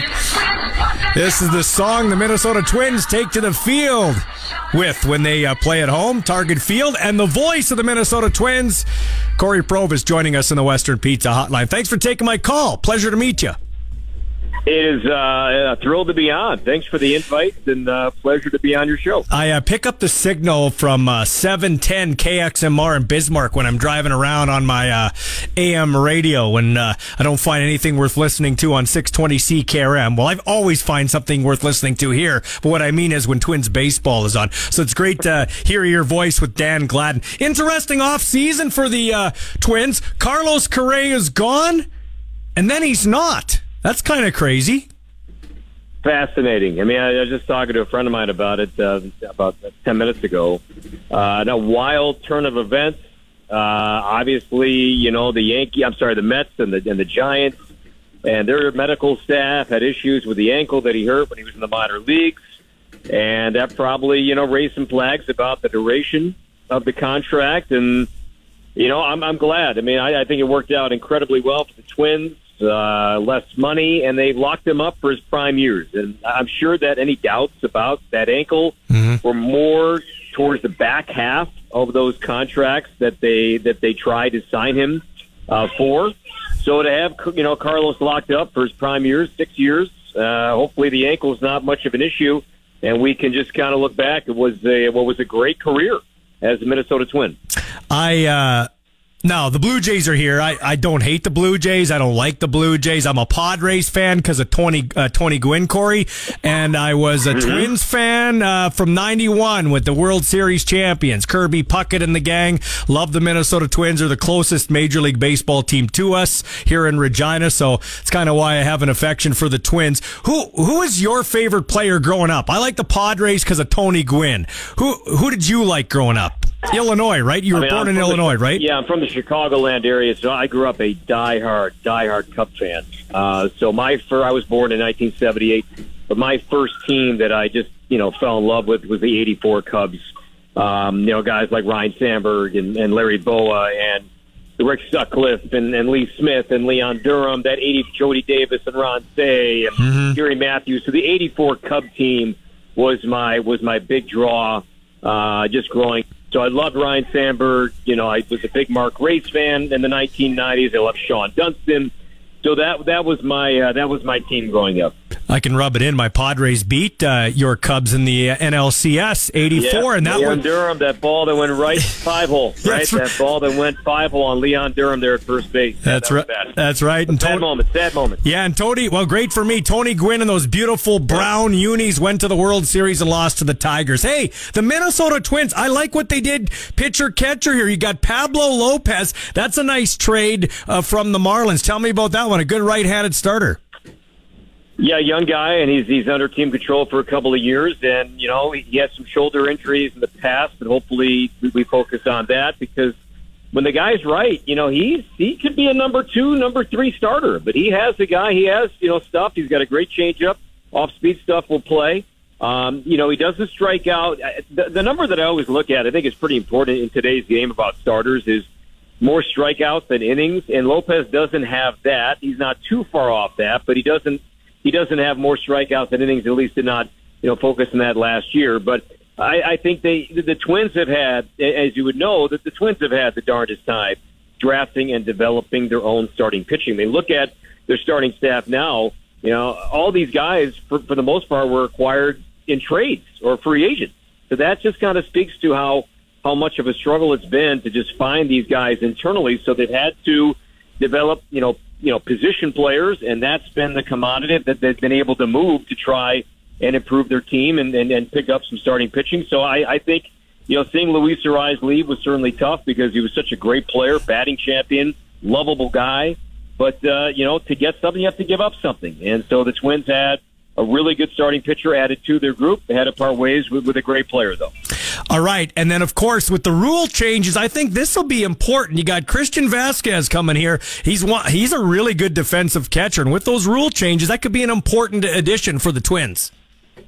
I think so. I think you know the Twins are going to play the Royals 14 times. That that's a team that flies. They've got nothing but speed up and down that lineup, and you've got to have a guy that can give your team a chance to throw out a base runner with the size of the bases increasing from 15 to 18 inches. That's going to help. That those teams that do feature speed, I think you will see a bit more uh, of a running game. I'm not saying the Twins will have that. That's just not really who they are. But I think you'll see guys run more, and you have to have the ability to throw out some guys. And and, and Vazquez certainly can do that. Ryan Jeffers, that was not a strength of his game last year. Him though at Twins Fest a few weeks ago. He said that's where he spent a lot of time this offseason working on his throwing. So he's going to try to prove a lot of people wrong because uh, I think part of the addition of, of Vazquez was to fortify, you know, their their game calling, but certainly the throwing aspect, something that Ryan Jeffers doesn't hasn't really featured in the past. But he probably used that as some motivation to get ready for 2023. Speaking of the rules, Cory Provus, uh, are you a purist? Do you uh, do you like some of these rule changes? The pitch clock, uh, you know, varies in terms. Of, I think it's 14 seconds and then 18 seconds of a runner's on. You can only go back to to uh, to the you know to throw back to first a couple of times, uh, and, and then of course the shift too. And then you mentioned the bases. Do you like one over the other? Do you like any of them? I love the pitch clock. I just think the game needs it. And the game has gotten so so boring and so long at times, mm-hmm. and far too often times. Not always that way, but at times baseball can just be that dull and that boring. And so I think the pitch clock was was needed, and I think that's going to help immensely. You know, the, the stolen base idea, or the, the bases, you know, changing in, in terms of size. I'm intrigued by it because uh, I do like the stolen base aspect. I'm not saying you're going to see you know, uh, you know, Max Kepler run more because of it, but maybe I'll, I'll be wrong. The, the shift, it, to me, it made sense. I mean, hitters develop patterns. You put guys where the, the hitter most often hits the ball. So to me, hitters never changed. I mean, hitters were dead set on I'm going to swing for the fences. I'm going to pull the ball with power, and it's okay if I strike out because my next at bat I may have a two run double. And so with that, and, and the philosophy of the swing changed, and it changed. And we mentioned Tony Gwynn. Nobody would have ever shifted on Tony Gwynn. Nobody would have ever done that. That guy would have peppered the ball all over the ballpark, something Luis Arraez has an ability to do. So, you know, I, I, it's easier for me to say from the booth, but I wish hitters would have adapted more mm-hmm. uh, a little bit and have maybe two or three different swings, not always have the A swing, the swing for the downs, but at times shorten up two strikes, put the ball in play uh, that to me, I thought would have been more prevalent than it has been, but I'm, I'm certainly open minded because I, I just think the game needs a jolt. It needs a jolt of excitement. I've got young kids; they're seven and nine, and as much as they love being at the ballpark, they have they have a hard time watching baseball on TV because of the pace, because of how long it takes, the lack of action. So if these decisions were made to create action and to shorten the game, I can live with that. I'm, I'm, I'm open minded to see how this is going to play out. Right around the corner, the pitchers and catchers start to report. Can't wait. Uh, this has been a great chat, and I'd love to call on you again, Corey, if I can. Can we talk Andrew Albers next time? My, my I, I, do. I, I, I, do. I ab- I absolutely want to talk your guy for sure, uh, and I won't wait that long to call you again. Okay. Uh, Thanks, Sounds good. Thanks, man. Appreciate it. Cory Provus Bye-bye. joining us here, voice of the Minnesota Twins on the uh, Western Pizza Hotline. We'll be back with more of the Sports Cage in a moment on 620 CKRM. All right, back with your sports ticker. It's 531 here on Monday's edition of the Sports Cage. And this edition of the Sports Ticker is brought to you by Busy Bee Overhead. Busy Bee will repair or replace your residential or commercial garage door so you don't get stuck in or out. Catch the buzz. Busy Bee Doors, the garage door specialists. The Saskatchewan Roughriders have signed American defensive lineman Anthony Lanier II to a one-year contract extension. Anthony joined us on the Sports Cage earlier on. If you missed that conversation, you can find it on demand wherever you find your podcasts. Super Bowl week, Chiefs activated running back Clyde Edwards-Helaire from injured reserve today. They also placed wide receiver Mecole Hardman on that very same list. Six games in the National Hockey League tonight. The Calgary Flames are in the Big Apple getting set to take on the Rangers. The Lonely Canucks are in New Jersey. The Coyotes host the Wild. And an all Florida matchup tonight in South Beach with the Tampa Bay Lightning visiting the Florida Panthers. Panthers defenseman Josh Mahura will be joining the Sports Cage tomorrow at 407. Tanner Howell ahead for Bedard. Potential breakaway. He's all alone. Bedard to the net. Backhander scores! This is Pat Chat, and it's brought to you by the Canadian Brew House in Regina and Moose Jaw. Of course, the Super Bowl is Sunday. We encourage you to head down there to watch the big game. NHL, the second half of the season, kicking off today, so you can get all your NHL action under one roof at the CBH, plus their outstanding menu. The Regina Pats are holding their second team signing event of the season at the Brandt Center tomorrow from 6 until 8. The free event gives fans the opportunity to collect signatures from all the rostered players and snap a picture if they so choose. A complimentary team photo will be available for all fans upon entry into the event, which they may also get signed by the players. In addition to the team photo, fans may bring one personal item to get signed. Just one personal item, and it will be strictly enforced so as to ensure a smooth and timely event. Entrance to the event to the west side of the Brandt Center only. West entrance doors will be open at 5 p.m. The Pats are coming off a 5-1 loss to Medicine Hat last night, where uh, Connor Bedard had the only goal of the game for Regina, his 45th of the year, and to no one's surprise, another sold-out road arena to watch the Bedard Road Show. This has been Pat Chat. Our house is your house. Welcome inside the Sports Cage on Saskatchewan Sports Radio, 620 CKRM. Welcome back to the Sports Cage. Thanks to Andrew Sheret Limited for getting on board with the show. Really appreciate them providing HVAC, plumbing, and irrigation supplies since 1892 in Western Canada. Text line powered by Capital Ford Lincoln, 936 6262. That's the number to uh, text. Or you could also um, call that number locally if you want to talk some sports, or 1 767 0620 toll free. And all our guests come to you via the Western Pizza hotline. Dinner time, game time, anytime, a great time to order Western Pizza. I want to point out that the Heart and Stroke Foundation, once again, is going to be the benefactors of Have a Heart Night. The Pats and Western Pizza teaming up for the 25th year in a row. Pat's players will be at all locations helping to take orders and deliver pizza around town and all delivery fees and tips donated to the Have a Heart cause for the Heart and Stroke Foundation of Saskatchewan. Let's head out on the Western Pizza Hotline. This guy's his own foundation, Tyrone Poole Foundation. Tyrone Poole, two-time Super Bowl champ. Before we get to that, Tyrone, what is your foundation all about? Because you've uh, you changed your Twitter handle. Tell me what the foundation's all about, buddy. Hey, Michael. Thanks again for the opportunity. It's always a pleasure. Hello to all of my Canadian friends north of the border. This is Tyrone. I'm coming to you live from Atlanta, Georgia. uh, but uh, the Tyrone Poole 38 Foundation serves uh, the basic three uh, pillars of most nonprofits. Uh, there's the fitness, uh, there's the humanitarian effort, and then there's the education effort. Uh, but every foundation has a heartbeat. Okay, uh, those thing, three things I just named, they're just part of the body. But the heart, every foundation has a heartbeat, and my heartbeat is for the family. And what I try to do is uh, create family events. Uh, father and daughter, um, uh, father and son, mother and son, mother and daughter, uh, because I feel like if we can bring the mother and father uh, together. Uh, if they are separated, you know, bring them together. If they're not separated, but bring them even closer.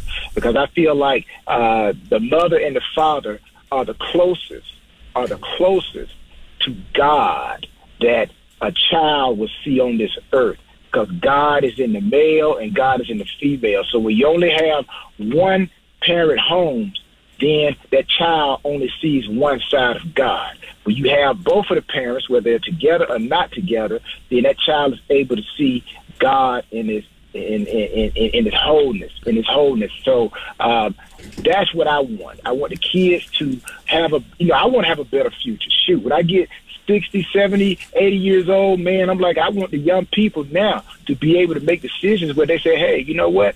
We're going to take care of grandma and grandpa. I don't want the kids to get so old or get young and become power and power. And they say, hey, you know what? Forget mom and dad. They had their time. It's my time. So, uh, we, in order for us to fix the, the future, we got to instill foundational principles now. So, my foundation, Tyrone Poole 38 Foundation, uh, that's what I do. And they can find Tyrone, any more information, you can go to Tyrone Poole 38 Foundation.org. Tyrone Poole 38 Foundation.org. Give your time, donate your time, donate your talent, donate your treasure. Okay, all of it helps us to build champions locally and globally. In Canada, uh, I would love to come to Canada so and do some stuff up there in Canada. Mm, well, well, we're working on it, buddy. I'm, I'm, I'm, I'm trying to dot the I's and cross the T's. This guy is a motivational speaker. He's uh, into fitness and supplements and uh, an actor, too. We've talked about that before. Okay, so the Super Bowl is upon us. You've played in this game, winning yeah. two, winning two of them.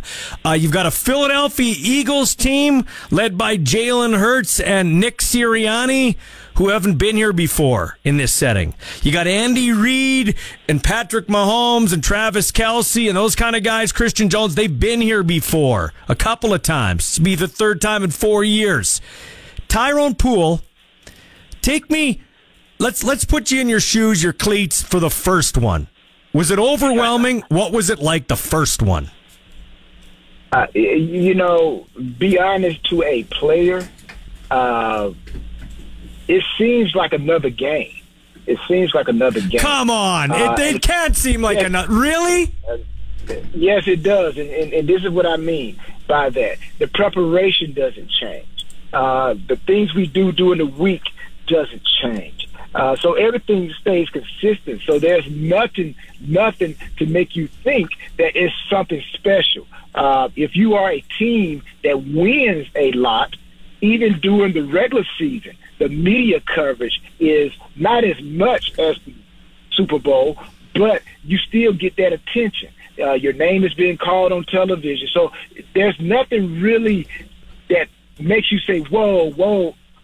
So the Patriots, that organization, of course, they had gone to a Super Bowl prior. And I was one game away from the Super Bowl a couple of times. So I've been in that environment. So uh, it really didn't hit me that we won the Super Bowl until after the game was played. Other than that, I just saw it as another game. Yes, it's more reporters, it's the, the, the flash bulbs, the fans. It's a it's a great grand event. But when I stepped on that field, Michael, it was like it was another game. Okay, so uh, that's the first Super Bowl. When you went to your next Super Bowl, uh, you knew what to expect. So where I'm going with this is, do you think Kansas City has an advantage experience wise over the Philadelphia Eagles? You know, I, I think honestly, the team that comes in the most focused and stays within the lines. You know, we, you know, when I say lines, sometimes we have a uh, coloring book, right? Everybody have a color in the coloring book, and as long as you stayed inside the lines, your picture came out perfect. But once you start getting outside the lines, then you start changing uh, the imagery of the picture. Okay, let me stop So you. I Let, let me stop you. Let me stop you. And not to be rude, but I want to, I want to, I want to dive down here because the thing we always hear, I've heard it from you, I've heard it for, uh, from others. Bill Belichick, his one, if you if you remember one thing about Bill Belichick, it is do your job. But isn't that the case? Like, isn't that what every NFL team would adhere to? Do your job. Like, why why is that a Patriots thing and other people decide to color outside the lines? I, I don't think it's a Patriots thing. I think it's a focus thing. It's a focus thing. Okay, which team can stay focused the longest? Uh, that's the team that is going to make the plays at the end when it really counts. It's like track and field. You know, no one is getting faster, people. Believe it or not, I'm about to give you guys a little bit of tip here. Talk about track and field, okay? You guys have some great sprinters come out of the Canadian sprinters. No one is getting faster. What it is is the deceleration. Uh, that's what you got to hold off. Okay, the longer it takes for you to decelerate, that means the longer you can keep your top end speed.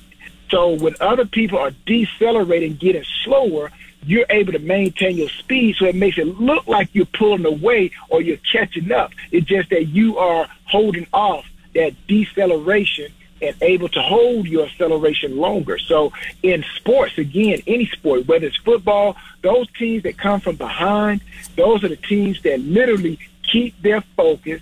They don't let the outside circumstances make them start panicking and they start drawing outside the lines of the coloring book. So uh, that is the difference. Everybody's doing their job, but who can do their job the longest while being focused the longest? This is Tyrone Poole joining us here on the Western Pizza Hotline. Another question before we uh, go to break and, and continue with our chat. Um, so, Andy Reid has an extra week to prepare. You know, an extra week will help Patrick Mahomes rest. I know uh, Travis Kelce to wonky back, but let's be honest, everybody's hurt at this time of year. But that extra week, do you not do you not think that plays in Andy Reid's favor? He is a uh, he's a mastermind when it comes to drawing up plays and doing some wacky things. Yeah, you know, I think this extra week plays advantage for both of the teams. Like you said, allows them to get healthy. And uh, whether it's the Eagles or the Chiefs, pretty much Andy Reid doesn't have to call on other head coaches that have been in the Super Bowl to say, hey, what is it like? How did you do your practices? Whereas the Eagles, they may have to call on some other veteran coaches. How did you handle this practice? How did you handle media? What did you do the night before the game, the day before the game? So yes, it's an advantage for uh, the Chiefs and Andy Reid, and I'm pretty sure he's going to come up with some type of uh, spectacular uh, formation that the Eagles have not seen. And uh, yes, it's going to work a couple of times, but then the Eagles are going to make the adjustments. That's why they are in the Super Bowl because they made a lot of adjustments during the season, during the playoffs to get to where they are. So yeah, look for Andy Reid to have Andy Reid to have some type of trickery uh, come Super Bowl. Sunday. When we come back, we'll continue our uh, conversation with two-time Super Bowl champ Tyrone Poole. We got a great text from Terry in Montana. He wants to ask your thoughts on conspiracy theories as it relates to the NFL, Tyrone. So hang on tight. This is the Sports Cage on 620 CKRM. This day in sports history brought to you by Capital Ford Lincoln on the corner of Rochdale and Pasqua. February 6th, 2011. Aaron Rodgers throws three touchdown passes and Nick Collins returns an interception for another score, leading the Green Bay Packers to a 31 25 victory over the Pittsburgh Steelers in Super Bowl 45. Follow us on Twitter and Facebook at Sports Cage. Now back to the action on Sports Radio 620 CKRM. Welcome back to the Sports Cage. Great segment we've done every Monday with this guy, Tyrone Poole, two time Super Bowl champ, who said, You know what? I'd called him once, and he's like, Why didn't you call me last Monday? I'm like, Well, I didn't know you wanted me to. Yeah, I want to come on every week.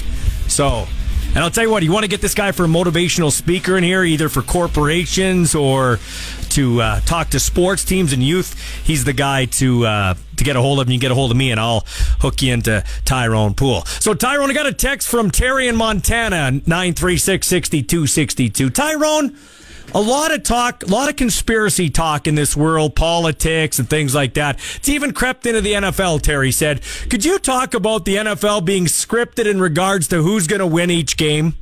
Like, is that a is, that that can't be true? Is what Terry is saying?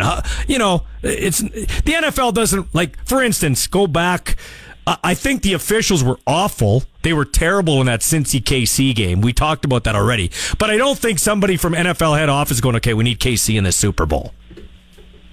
Yeah, I, I don't believe that either. Uh, but I do think a lot of fans look at certain, um, you know, uh, calls, and I think the Kansas City uh, Cincinnati game, it was probably uh, with Patrick Mahomes was scrambling and he goes out of bounds and uh, the flag is thrown. And uh, me personally, uh, you know, I don't think the flag should have been thrown, but I think what made that play look worse than what it was uh, when I went back and examined it. Um, the linebacker, 58, I believe, uh, stepped on uh, Mahomes' mm-hmm. back foot, and that caused him to fall. So when he had his arms extended and they were out of bounds, and by stepping on his foot, now the referee can't see that. All he sees the arms extended and Mahomes going down uh, to the ground. So you know, visually, okay, that's roughing the passer. But if he could probably go back and look at the whole scenario, which these referees cannot do that, they have to see it, eyeball it, unless it's a call that has to go to replay. Other than that, they got to eyeball it. And I think that's what he saw uh, but didn't see the linebacker's foot trip Mahomes up and he failed. But I don't think the NFL goes out and uh, just determines what, what team is going to win. Uh, I've never been a part of anything like that, and I played for 12 years. I haven't had a coach come to me and say, hey, guys, uh, we're going to do this. Uh, we're going to make this play. They can make that call. And again, I understand that, you know, the NFL has gone into uh, signing contracts with the uh, gambling casinos and everything like that. And, you know, gambling has always been a part of sports, not only just football. I think the NFL just said, hey, we're going to make it legal. Uh, just like uh, uh, prohibition days, you know, when they, you know, moonshining, people moonshining. Mm-hmm. So the government said, hey, you know what?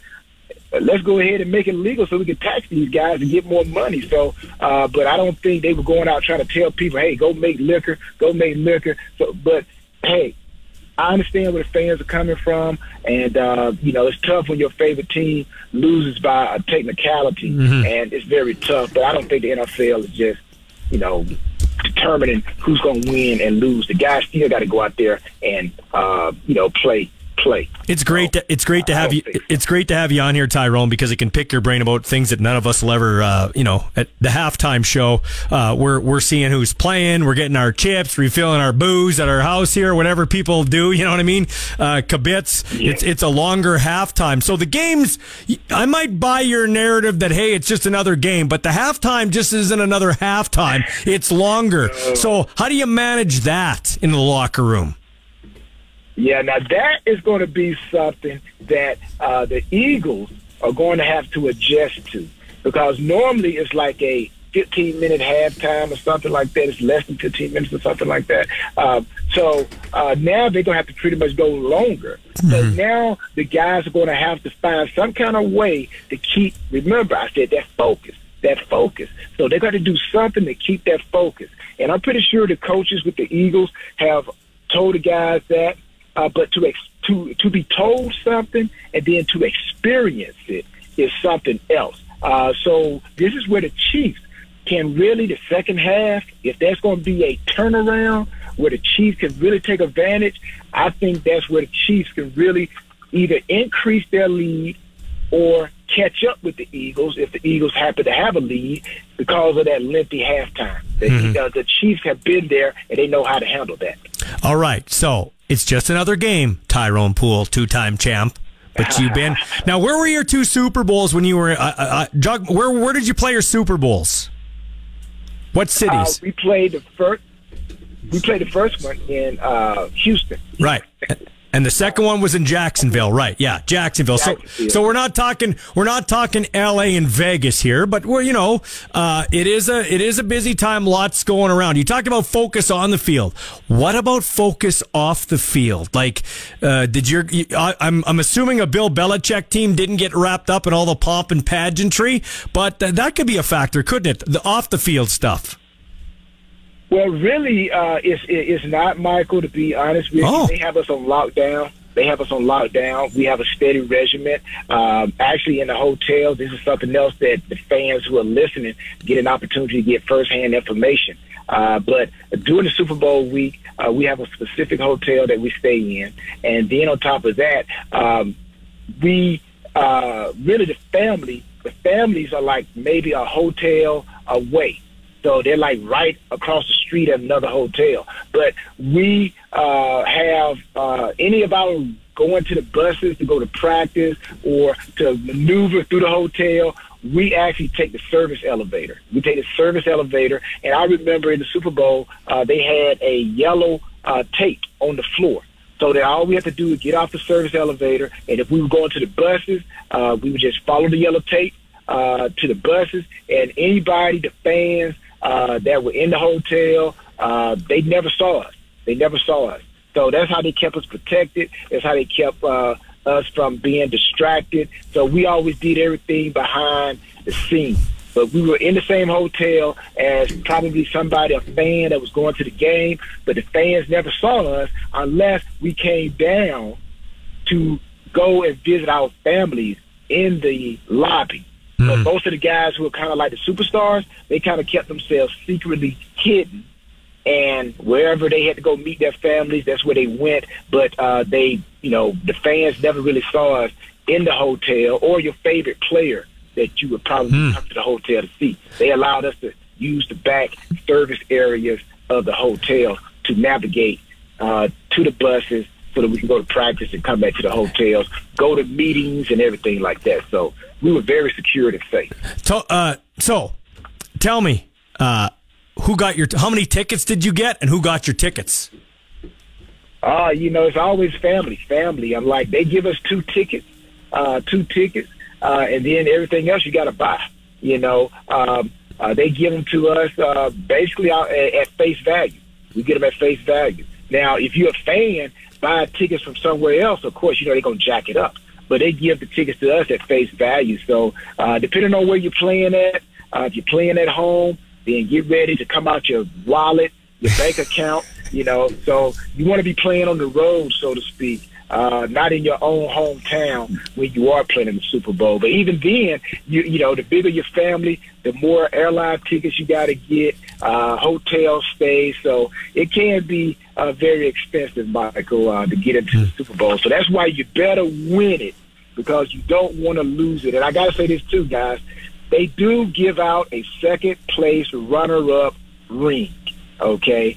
But nobody wears that thing because at the end of the day, it's like Ricky Bobby said in Talladega Nights. I love saying this. Ricky Bobby said, if you're not first, you're last. So if you don't win the Super Bowl, you're last. Who wants to wear that second place ring? Okay, it's just a reminder that you came in last. So Oh, I don't wow. want to wear that thing. I'd throw that away. Hey, were you a puker?